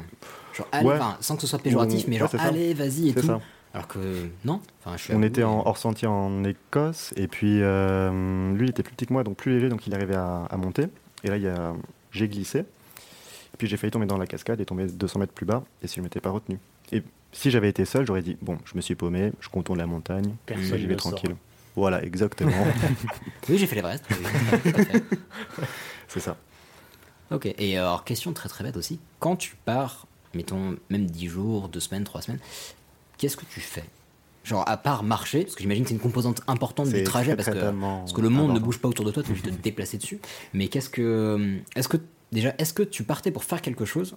Et est-ce que tu as trouvé d'autres choses? Je sais pas, est-ce que tu t'es mis à recenser les plantes avec. euh, ou j'en sais rien. alors quand j'étais petit j'ai fait beaucoup de naturalisme j'ai fait de la, photogra- de la photographie animalière j'ai fait de la botanique donc j'ai fait un herbier où j'ai recensé quasiment toutes les plantes herbacées en Lorraine à 30 km autour de la voilà j'ai eu des petites passions euh, voilà Oh la vache Donc un Très gros gros travail de naturalisme. C'est impressionnant. Nous, on fait un podcast de merde. j'ai eu un doctorat à 8 ans, mais j'ai pas eu la place de l'accrocher parce que de toute façon, j'ai pas de chez moi vu que je voyage tout le temps. Enfin, Et, et donc ensuite, quand j'ai décidé de, de partir, c'était vraiment que de la marche avec appareil photo. Donc je marche, je prends des photos et puis je profite du paysage. Prends aucune contrainte, c'est vraiment ok. tranquille. Et Et- euh, en général, je m'emmerde assez vite. Donc, euh, you don't fucking say. Ouais. et quand je, reste à, quand je reste à un endroit, c'est parce qu'il y a un temps de merde et que je peux pas marcher. Ok, et il y a jamais. Pardon, excuse, vas-y. Mais il me semble aussi, enfin, t'es photographe aussi, non? Bah, je fais pas mal de photos, ouais. Donc bah, ça te prend Oui. déjà du temps. Ça prend pas euh, mal voilà. de temps, ouais. Ça, C'est un bon passe-temps. C'est un bon Ouais. effectivement. Et au passage, il me semble que tu as sorti un bouquin. Oui, Des photos de avec ton dernier voyage. euh, une jeune maison d'édition versaillaise que j'ai rencontrée au château. Comment lequel je travaille, donc c'est Tiré du 6, avec Guillaume Demourin. Et donc, Ouais. euh, Tiré du 6 ou le tiré du 6 tiré du 6, le tiré du 6. Ok, en toutes C'est les ça. On va chercher Ok. tirer du 6 ou le pire, on vous mettra le lien. Enfin, Il mettra faut pas juste lien. mettre le tiré du Ah oui, 6 non, non, oui, non, non. Non. Ok, Niveau loin, référencement, ouais. Ça, de toute façon, je crois que ce n'est que le nom de la maison d'édition de Guillaume. Ouais. c'est Ouais. Et le nom de ton bouquin Et donc, on a fait euh, un livre ensemble sur mon voyage en Islande et c'est brut d'absolu. Et donc, on a vraiment fait le choix de faire un travail photographique sur, euh, Sur? Sur, euh, donc sur, ce, sur, sur ce périple sans aucun texte. Euh, donc, c'est vraiment euh, parce que j'étais seul, je, je n'ai pas parlé. C'était vraiment cette aventure avec la pluie qui est venue, le craquage et puis tout ça. Mhm.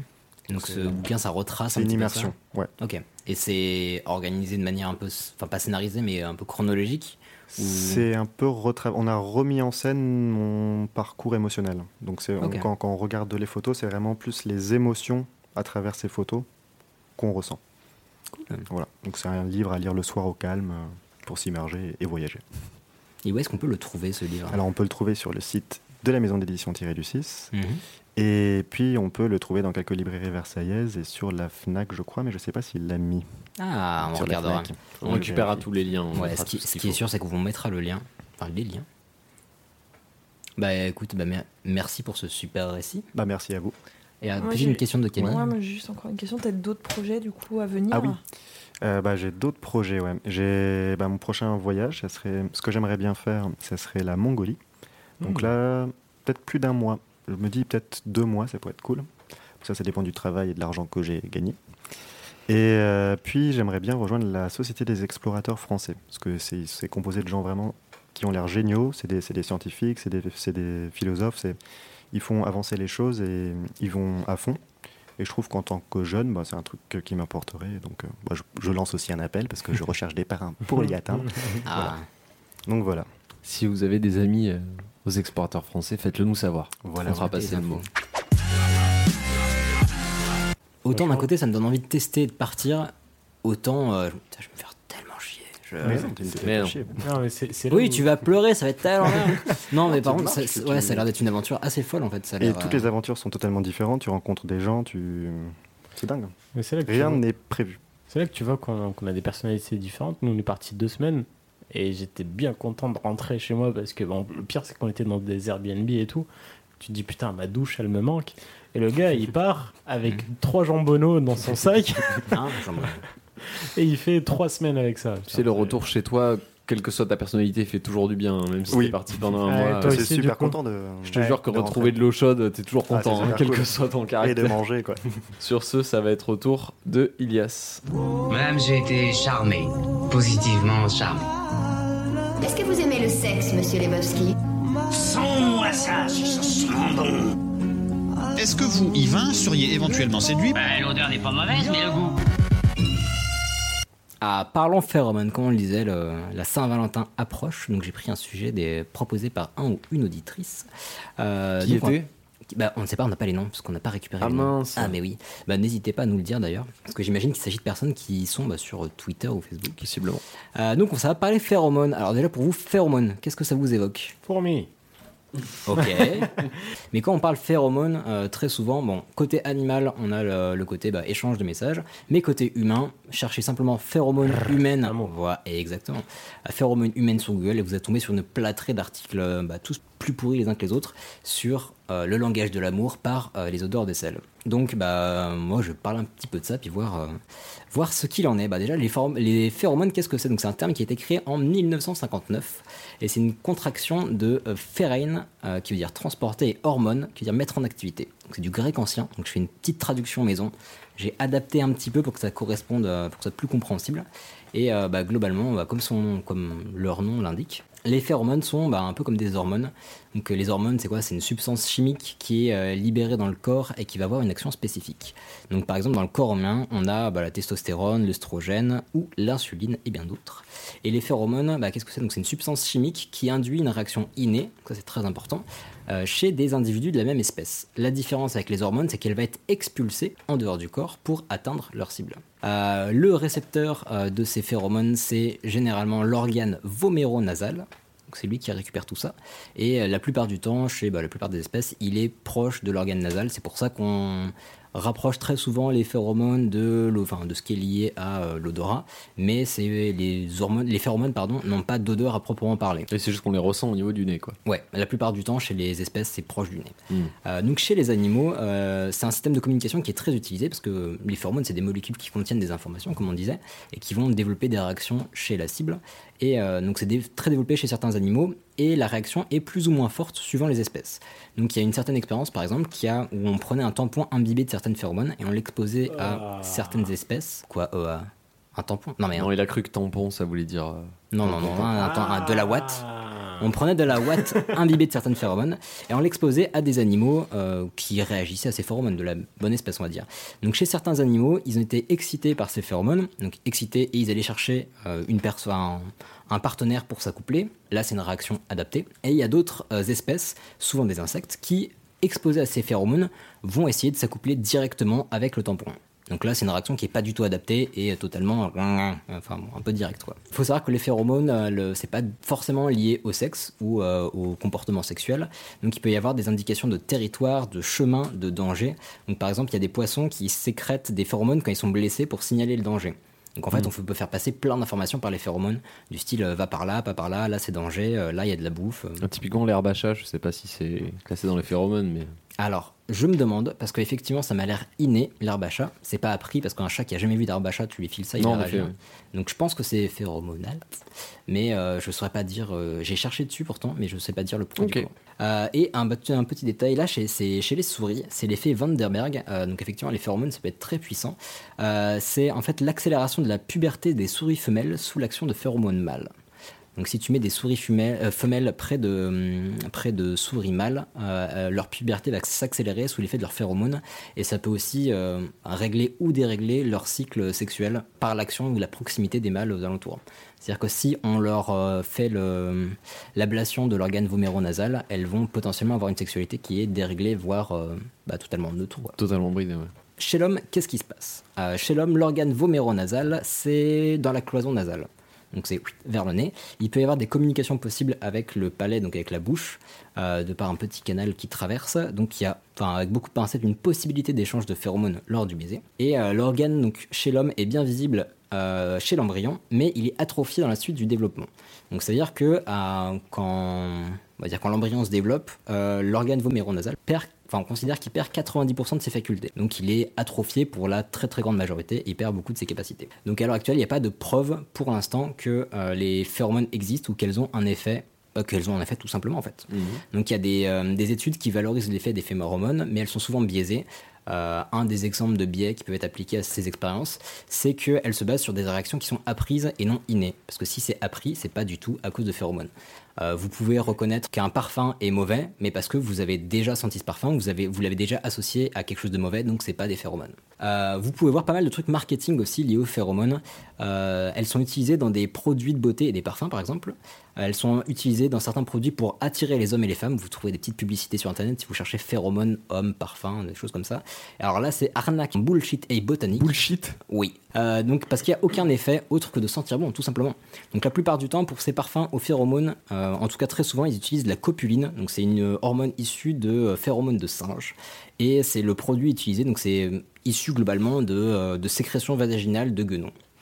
Je me disais copuline, c'était pas Ouais, très subtil ça, comme nom. ouais. Ouais, bah c'est, il me semble que c'est une hormone qui est aussi euh, sécrétée par d'autres espèces, mais là en l'occurrence, euh, c'est pas très ça fait pas très envie en tout cas. Euh, Chez l'être humain, donc il y a quelques phéromones qui sont, enfin il n'y a pas de phéromones identifiés en tant que tels, mais on soupçonne plusieurs substances d'être éligibles au statut de phéromone, mais il n'y a pas encore de preuves à l'heure actuelle. Donc il y a des sécrétions issues de des selles, d'organes sexuels, on fait des essais, mais on ne sait pas trop. Euh, bah, du coup, parlons d'une expérience qui est liée à des hormones qu'on soupçonne d'être des phéromones. Donc une expérience qui a eu lieu, il me semble, début 2017, début 2017 pardon. Et donc c'est euh, une expérience qui va essayer de prouver la validité de phéromones. Donc on va tester deux hormones qu'on va nommer AND, qui est une hormone émise par l'homme, et EST, qui est une hormone émise par la femme. Donc ces hormones, elles sont fortement typées sexuellement, c'est-à-dire qu'une femme va également émettre de l'AND, sauf qu'elle va en émettre 20 fois moins que l'homme. Donc si on sent euh, beaucoup d'AND, il y a beaucoup plus de chances que ce soit lié à un homme qu'à une femme. Euh, L'objet du test, c'est de tester bah, l'influence de l'AND et de l'EST sur la perception du sexe et de l'attractivité. Donc on va prendre un groupe de, tests, pardon, qui est un groupe bah, d'hommes et de femmes hétérosexuels. Et le concept, c'est qu'on va leur présenter des visages non genrés, Un visage qui fait ni masculin ni féminin?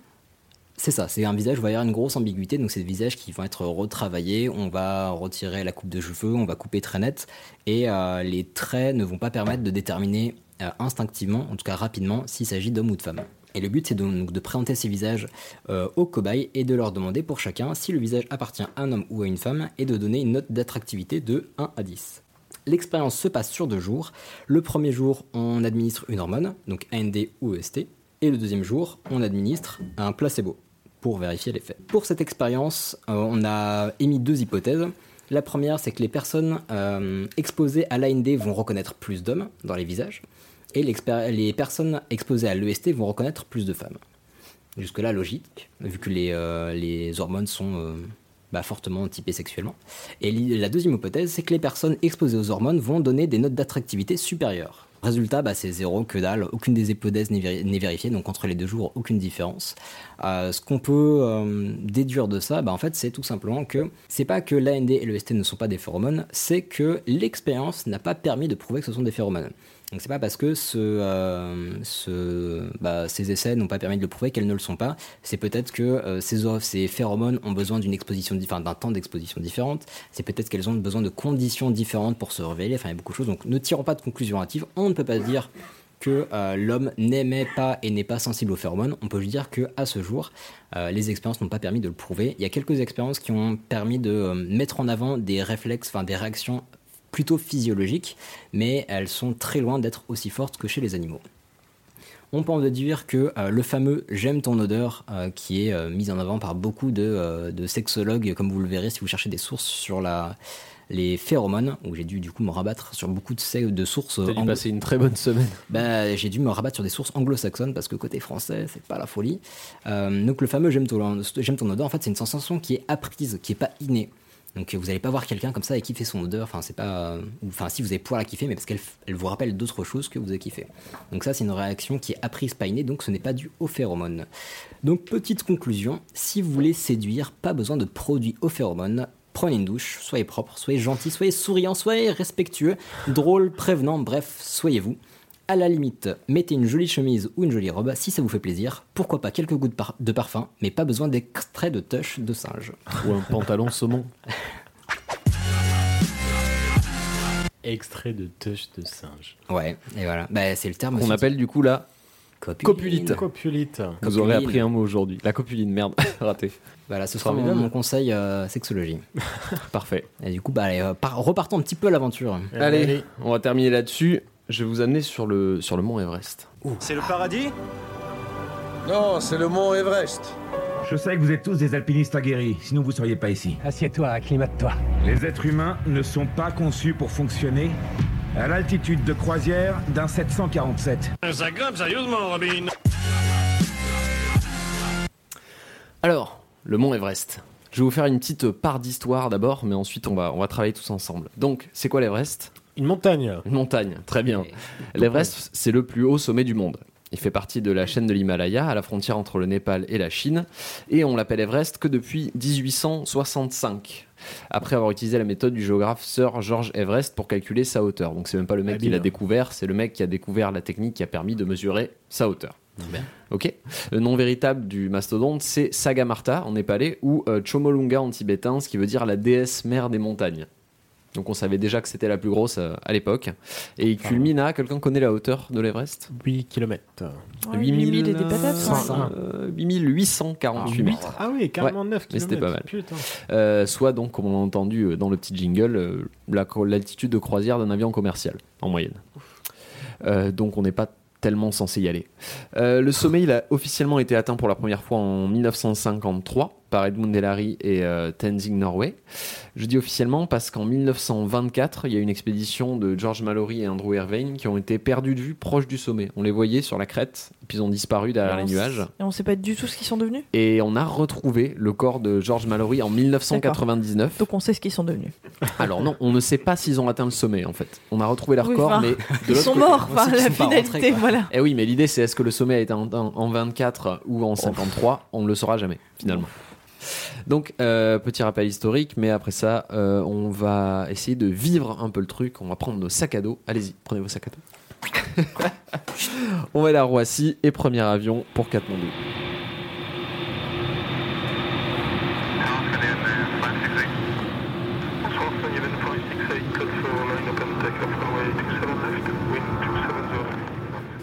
Bienvenue à Katmandou. Ça va? Le vol était court, ça va. Oui, c'était Pas- plutôt court. Pas beaucoup de place pour les jambes, mais. J'ai pas trop aimé la bouffe, mais bon. C'est pas terrible. En tout cas, j'ai bien reçu vos chèques de 65 000 dollars, du coup. Parce quoi que pour rappel, euh, 10 000 dollars de vol, d'hôtel et d'accommodation, 15 000 dollars de matériel d'oxygène et de nourriture, 15 000 dollars en permis, taxes et franchises, et 25 000 dollars pour les guides, les Sherpas et ce qu'on appelle le camp staff, c'est-à-dire les gens qui vont travailler aux différents camps pour nous permettre d'effectuer notre ascension. Ça va Stan, ça- tu, tu sens prêt de le faire ça Ah, aussi en, en mode aventure? Pour le un mois en Laponie, j'ai dépensé 400 euros. Les billets d'avion. Ah, c'est pas les mêmes tarifs. pareil. Et non. Donc on est actuellement à Katmandou, qui est la capitale politique et religieuse du Népal, et on est à seulement 1400 mètres d'altitude. Ce qui est pas énorme finalement. On s'en sort. Donc, on va. va faire un petit peu de tourisme, on va faire des courses, on va aller répertorier notre expédition avec nos nationalités et nos noms, parce qu'il y a des personnes qui s'occupent de répertorier tout ça. Et on va faire un gros débrief des deux mois qui nous attendent. Parce qu'on est parti Deux pour deux mois mois afin Oh là. le sommet de l'Everest. Une fois tout ça fait, on va aller prendre l'avion pour Lukla et commencer notre aventure. Donc, je dis commencer notre aventure parce que le trajet jusqu'à Lukla, c'est déjà une épreuve connue et redoutée par tous les gens qui ont peur en avion. Pourquoi? Parce qu'on va atterrir sur une piste en pente de 500 mètres avec un précipice au bout. L'Altibor a la réputation d'être le plus dangereux du monde. Heureusement, on a de la chance. Nous, on va atterrir à Lukla sans danger à 2860 mètres d'altitude. Jusque-là, on s'en sort pas trop mal. Ouais, ça va. Donc, comme j'ai pas euh, deux mois pour vous raconter le voyage, on va choper nos bagages rapidement. On va prendre direct à gauche, et je ne plaisante pas, on prend à gauche en sortant de l'altiport. On traverse la rue principale du village jusqu'à une arche. Le chemin descend vers le village de Cheplong. On traverse ensuite le village de Nurning pour atteindre Pakding à 2600 mètres d'altitude. Alors Pakding, c'est euh, un des derniers villages qu'on croisera sur la route. Et on a un grand pont qui traverse la rivière d'Outkoshi. Vous l'avez peut-être déjà vu sur des images. C'est des énormes ponts suspendus avec des drapeaux de Ouais. toutes les couleurs Ouais, ouais. au-dessus d'une grande rivière. euh, qui est une des étapes clés euh, du, du trek de l'Everest. Le trek de l'Everest, qui est le trek que font les gens qui veulent aller voir un petit peu ce que c'est que l'Everest, mais, Mais qui n'ont pas forcément ni le temps, ni les moyens, ni le- la, la possibilité de le faire en restant vivant. Du coup, là, on a déjà commencé à monter, là. Alors, gentiment, Ok. on commence Ah, à, on, 1400, on est sur, on est sur une rando. Donc, on est parti, je rappelle, de 1400. On est arrivé à Pakding à 2600 mètres. Donc, on est quand même déjà Pas mal. bien monté. Donc, ces ponts suspendus, ça fait un petit peu claquer les fesses, mais le chemin est quand même bien marqué et très fréquenté. Le trek même- est assez accessible. C'est quand même le quart, déjà. Déjà, un bon oui. exploit. Oui, un c'est bon le exploit. Le quart le plus facile. de le plus facile. Donc on va continuer euh, le chemin sur une pente raide et on va euh, enfin, une pente raide himalayenne, c'est pas les buts de Chaumont, hein, on est sur quand même euh, une bonne pente quoi. Et on va arriver à Namche Bazar qui est à 3450 mètres de haut. Donc C'est déjà là on bien, est hein. bien monté. Ouais. Namche Bazar c'est la capitale des Sherpas. Vous savez ce que c'est qu'un Sherpa? C'est les mecs qui accompagnent avec un sac à dos et, Voilà, on peut dire ça. et qui sont capables de fumer des clopes pendant que toi tu craches tes poumons. C'est les mecs en fait qui sont acclimatés euh, de naissance, c'est-à-dire qui ont l'habitude de- de ce genre d'altitude. Ça veut dire un truc en particulier, Sherpa? Euh, Sherpa, euh, oui, mais j'ai complètement oublié de vous donner la traduction à force Ok. de fouiller. C'est vrai que c'est un sujet qui est assez compliqué à préparer parce qu'il y a beaucoup d'expéditions et beaucoup de, de- de choses qui se, qui se contredisent en fait. D'accord. Donc euh, comme j'ai pas eu la chance pour l'instant d'aller d'aller faire l'Everest, euh, je, vous je vous referai un sujet quand je l'aurai fait. C'est pas le cas pour le- pour l'instant. Donc euh, sur la route de Namche Bazar, on aura notre premier aperçu du mont Everest. Et c'est extrêmement impressionnant. On voit aussi le mont Lhotse qui est à côté, qui est sa petite sœur, un petit peu plus bas. Arrivé à Namche, on pourra se reposer et on sera bercé par la fanfare des clébards qui gueulent toute la nuit.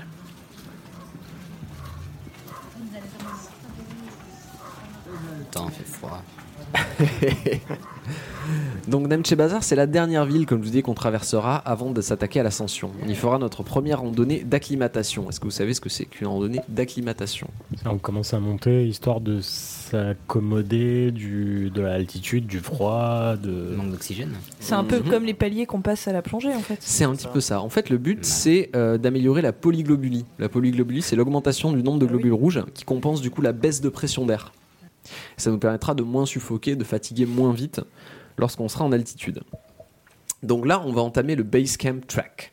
Comme je vous disais, c'est le pèlerinage un petit peu de, tous les, les aventuriers qui veulent euh, aller voir l'Everest mais qui n'ont pas forcément le niveau de le faire. On va marcher environ deux semaines et on va prendre de l'altitude petit à petit. On va passer par des lacs, les lacs de Gokyo à 4750 mètres, donc déjà on est bien monté.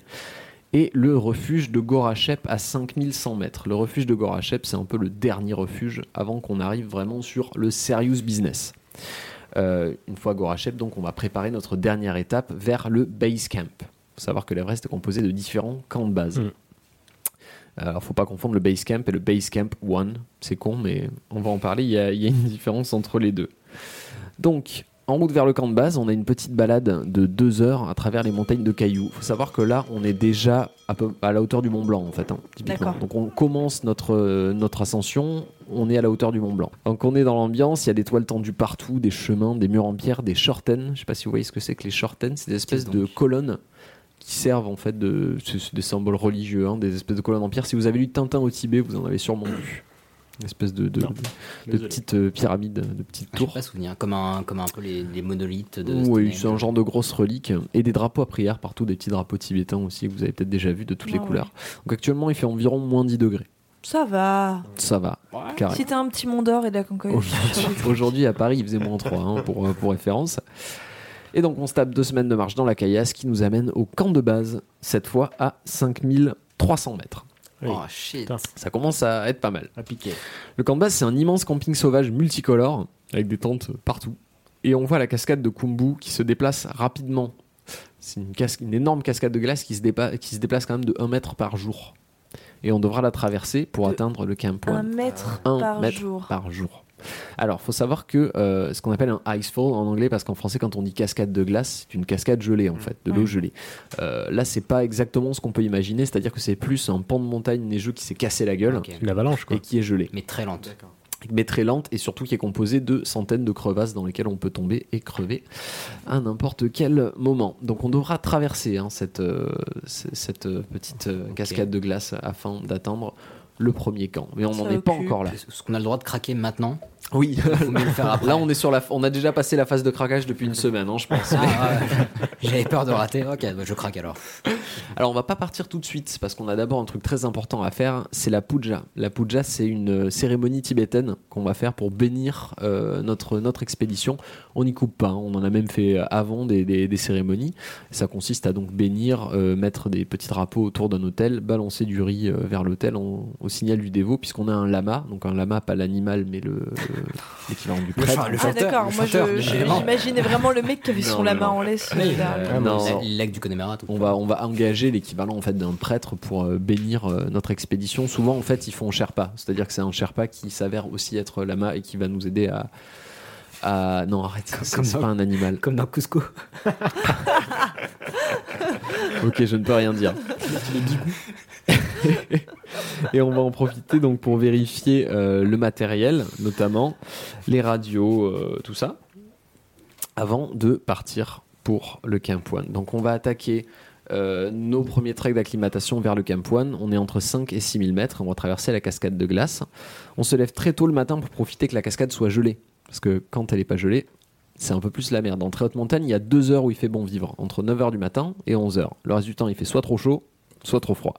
Trop avec chaud. la- Et trop chaud, oui, parce que Bah, quand il y a le soleil qui tape sur la neige, T'as moins de filtres. t'as- Exactement. Et surtout que quand il fait trop chaud, la cascade devient instable. Et on n'a pas du tout envie de tomber dans une crevasse. D'accord, ok. Alors la cascade, elle est équipée d'échelles horizontales, donc pour les, les crevasses, et verticales quand ça monte un peu, pour faciliter notre traversée. La traversée prend environ 12 heures. Donc, 12 heures, déjà à 6000 mètres d'altitude, ça commence à, à taper. hein. Euh, on peut faire environ, je pense, 8 heures sans préparation physique, comme tu parlais tout à l'heure, en mangeant McDo tous les deux jours.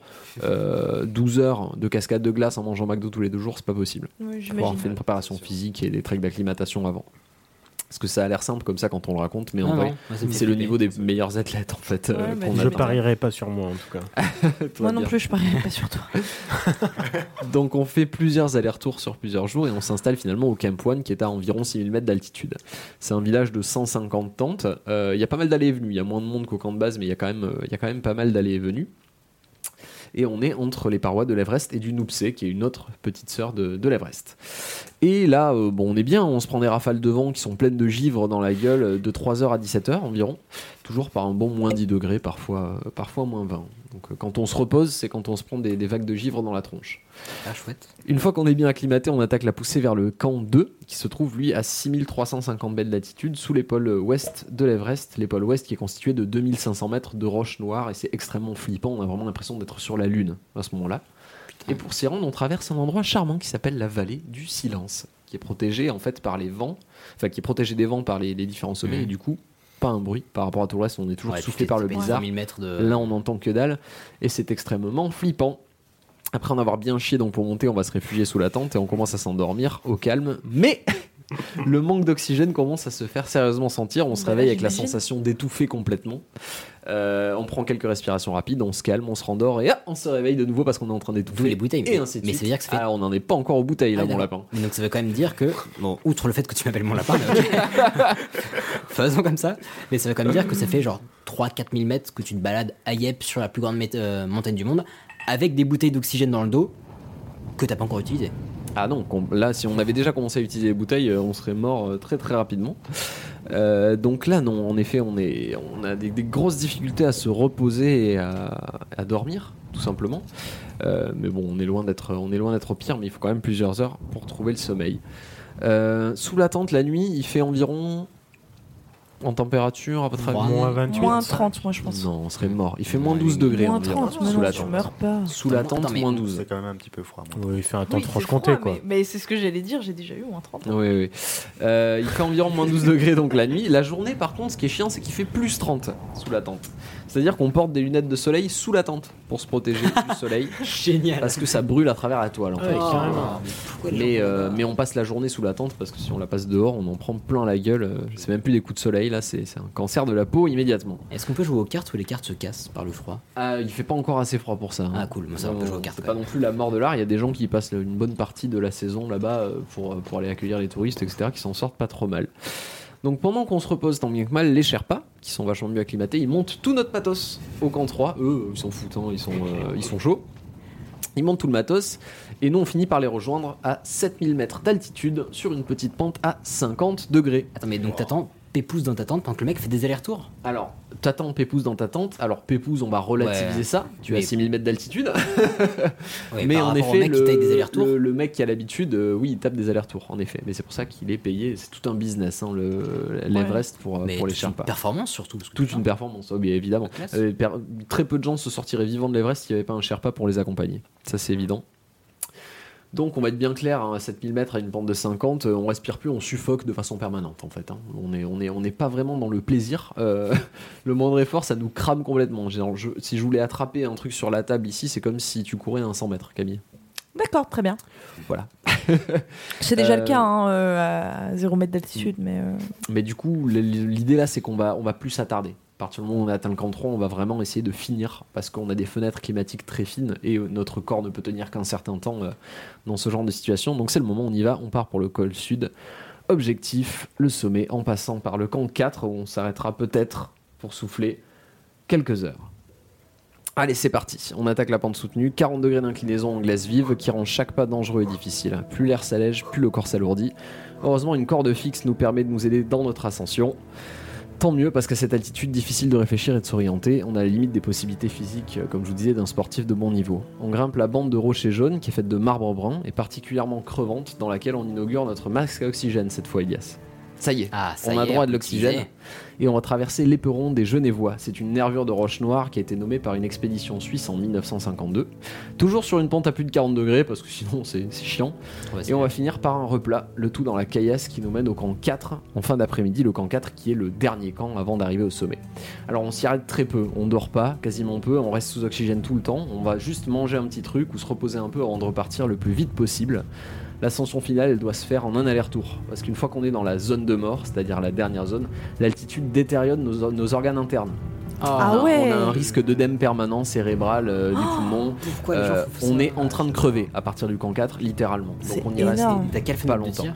Euh, très quelques heures, assez maigre, enfin une, une journée on va dire. Euh, il fait toujours nuit, on s'attaque au plus tôt les 400 mètres d'escalade qui nous séparent du balcon, on va, qu'on appelle aussi le cimetière des bouteilles, c'est là qu'on s'équipe d'une nouvelle bouteille et qu'on laisse les vides derrière soi. Et puis le jour se lève et tout s'éclaire doucement et on voit le plateau tibétain à droite avec des reflets des glaces et des glaciers et on s'envoie le sommet sud, une grande pente de neige particulièrement exposée aux avalanches. Et on atteint enfin le ressaut Hillary, nommé par Edmund Hillary, premier à avoir atteint le sommet, un mur de roche de 12 mètres qu'on escalade en file indienne sur une corde fixe. Une fois le ressaut traversé, il reste une nouvelle pente de neige épuisante, parce que chaque pas est une épreuve, mais lorsqu'on relève la tête, on l'aperçoit. Il se rapproche, il est si proche qu'on pourrait le cueillir, et on y est. À 800, à 8848 mètres de haut, on est au sommet de l'Everest, et jamais nos jambes ne pourront nous porter plus haut.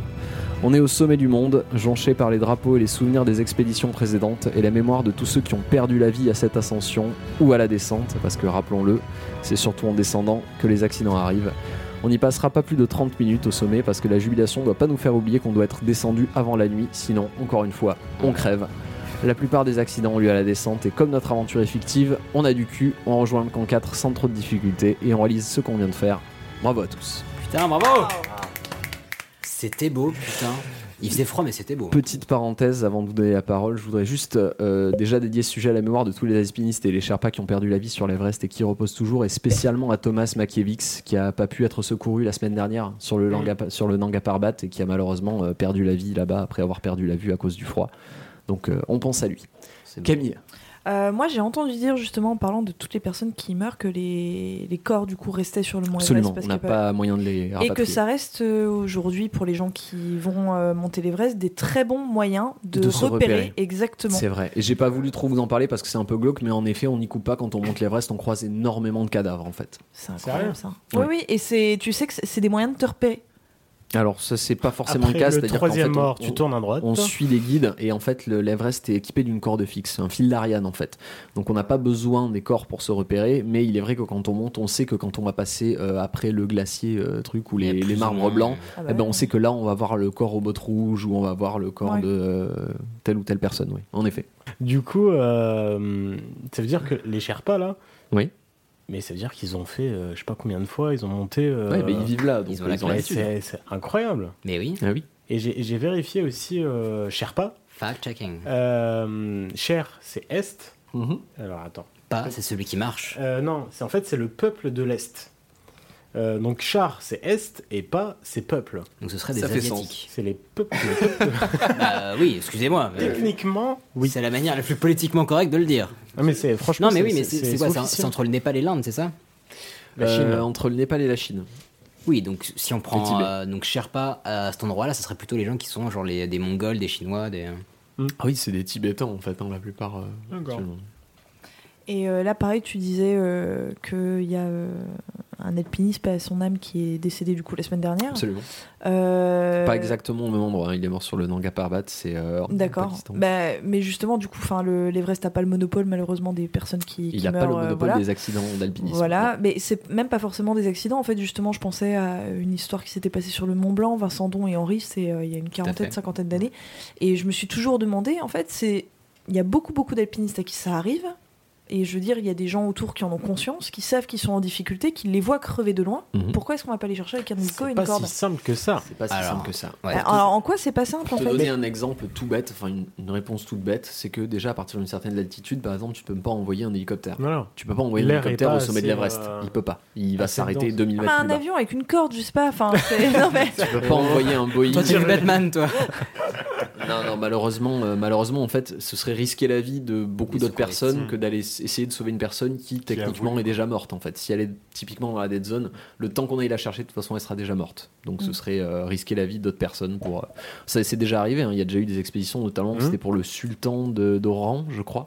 Sultan d'Oran, si j'ai pas de bêtises. Pas la peine de me regarder, je suis. Euh, qui était euh, qui était en train de crever euh, dans la dead zone et il y a quand même deux personnes qui sont parties le chercher qui ont réussi à le ramener vivant mais c'est malheureusement euh, Ouais, enfin, après, il avait plus ses bras, pas plus ses jambes. Euh, souvent il y a Ouais, une, ce que une petite dire, hein, amputation euh, à la clé euh. On vous conseille d'ailleurs Ouais. d'écouter le petit affaire sensible sur. euh, Vincent Don et Henri, ouais, Ouais. qui Voilà. m'avaient euh, qui m'avaient bien niqué le moral en allant Sans travailler. mauvais un jeu de mots, ouais, ça a glacé le sang. Mm. Parce que moi, je l'avais Mm, écouté mm. juste avant un séjour d'escalade et c'était un mauvais jeu de mots Ouais, ouais, désolé. Mais, mais ça m'avait grave calmé ma race. Bien Et bah, merci pour ce sujet. Ça m'a Ouais, encore c'était une fois cool. donné envie Merci. de plus là regarder des films plutôt que le faire. parce que juste à l'écouter, j'ai les mains moites. et il y a c'est très sensible au froid Ah, Ouais, je déteste ça. Et bah du coup, merci à tous pour votre attention et pour nous avoir écoutés. Bah, comme d'habitude, on se retrouve dans deux semaines pour un nouvel épisode. N'hésitez pas à liker, Eh, partager, commenter et à donner 5 étoiles sur iTunes.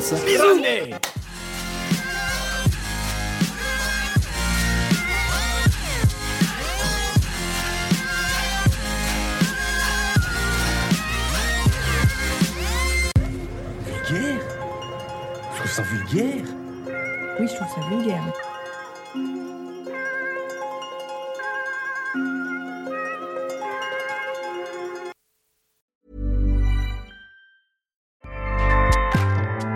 ACAST powers the world's best podcasts.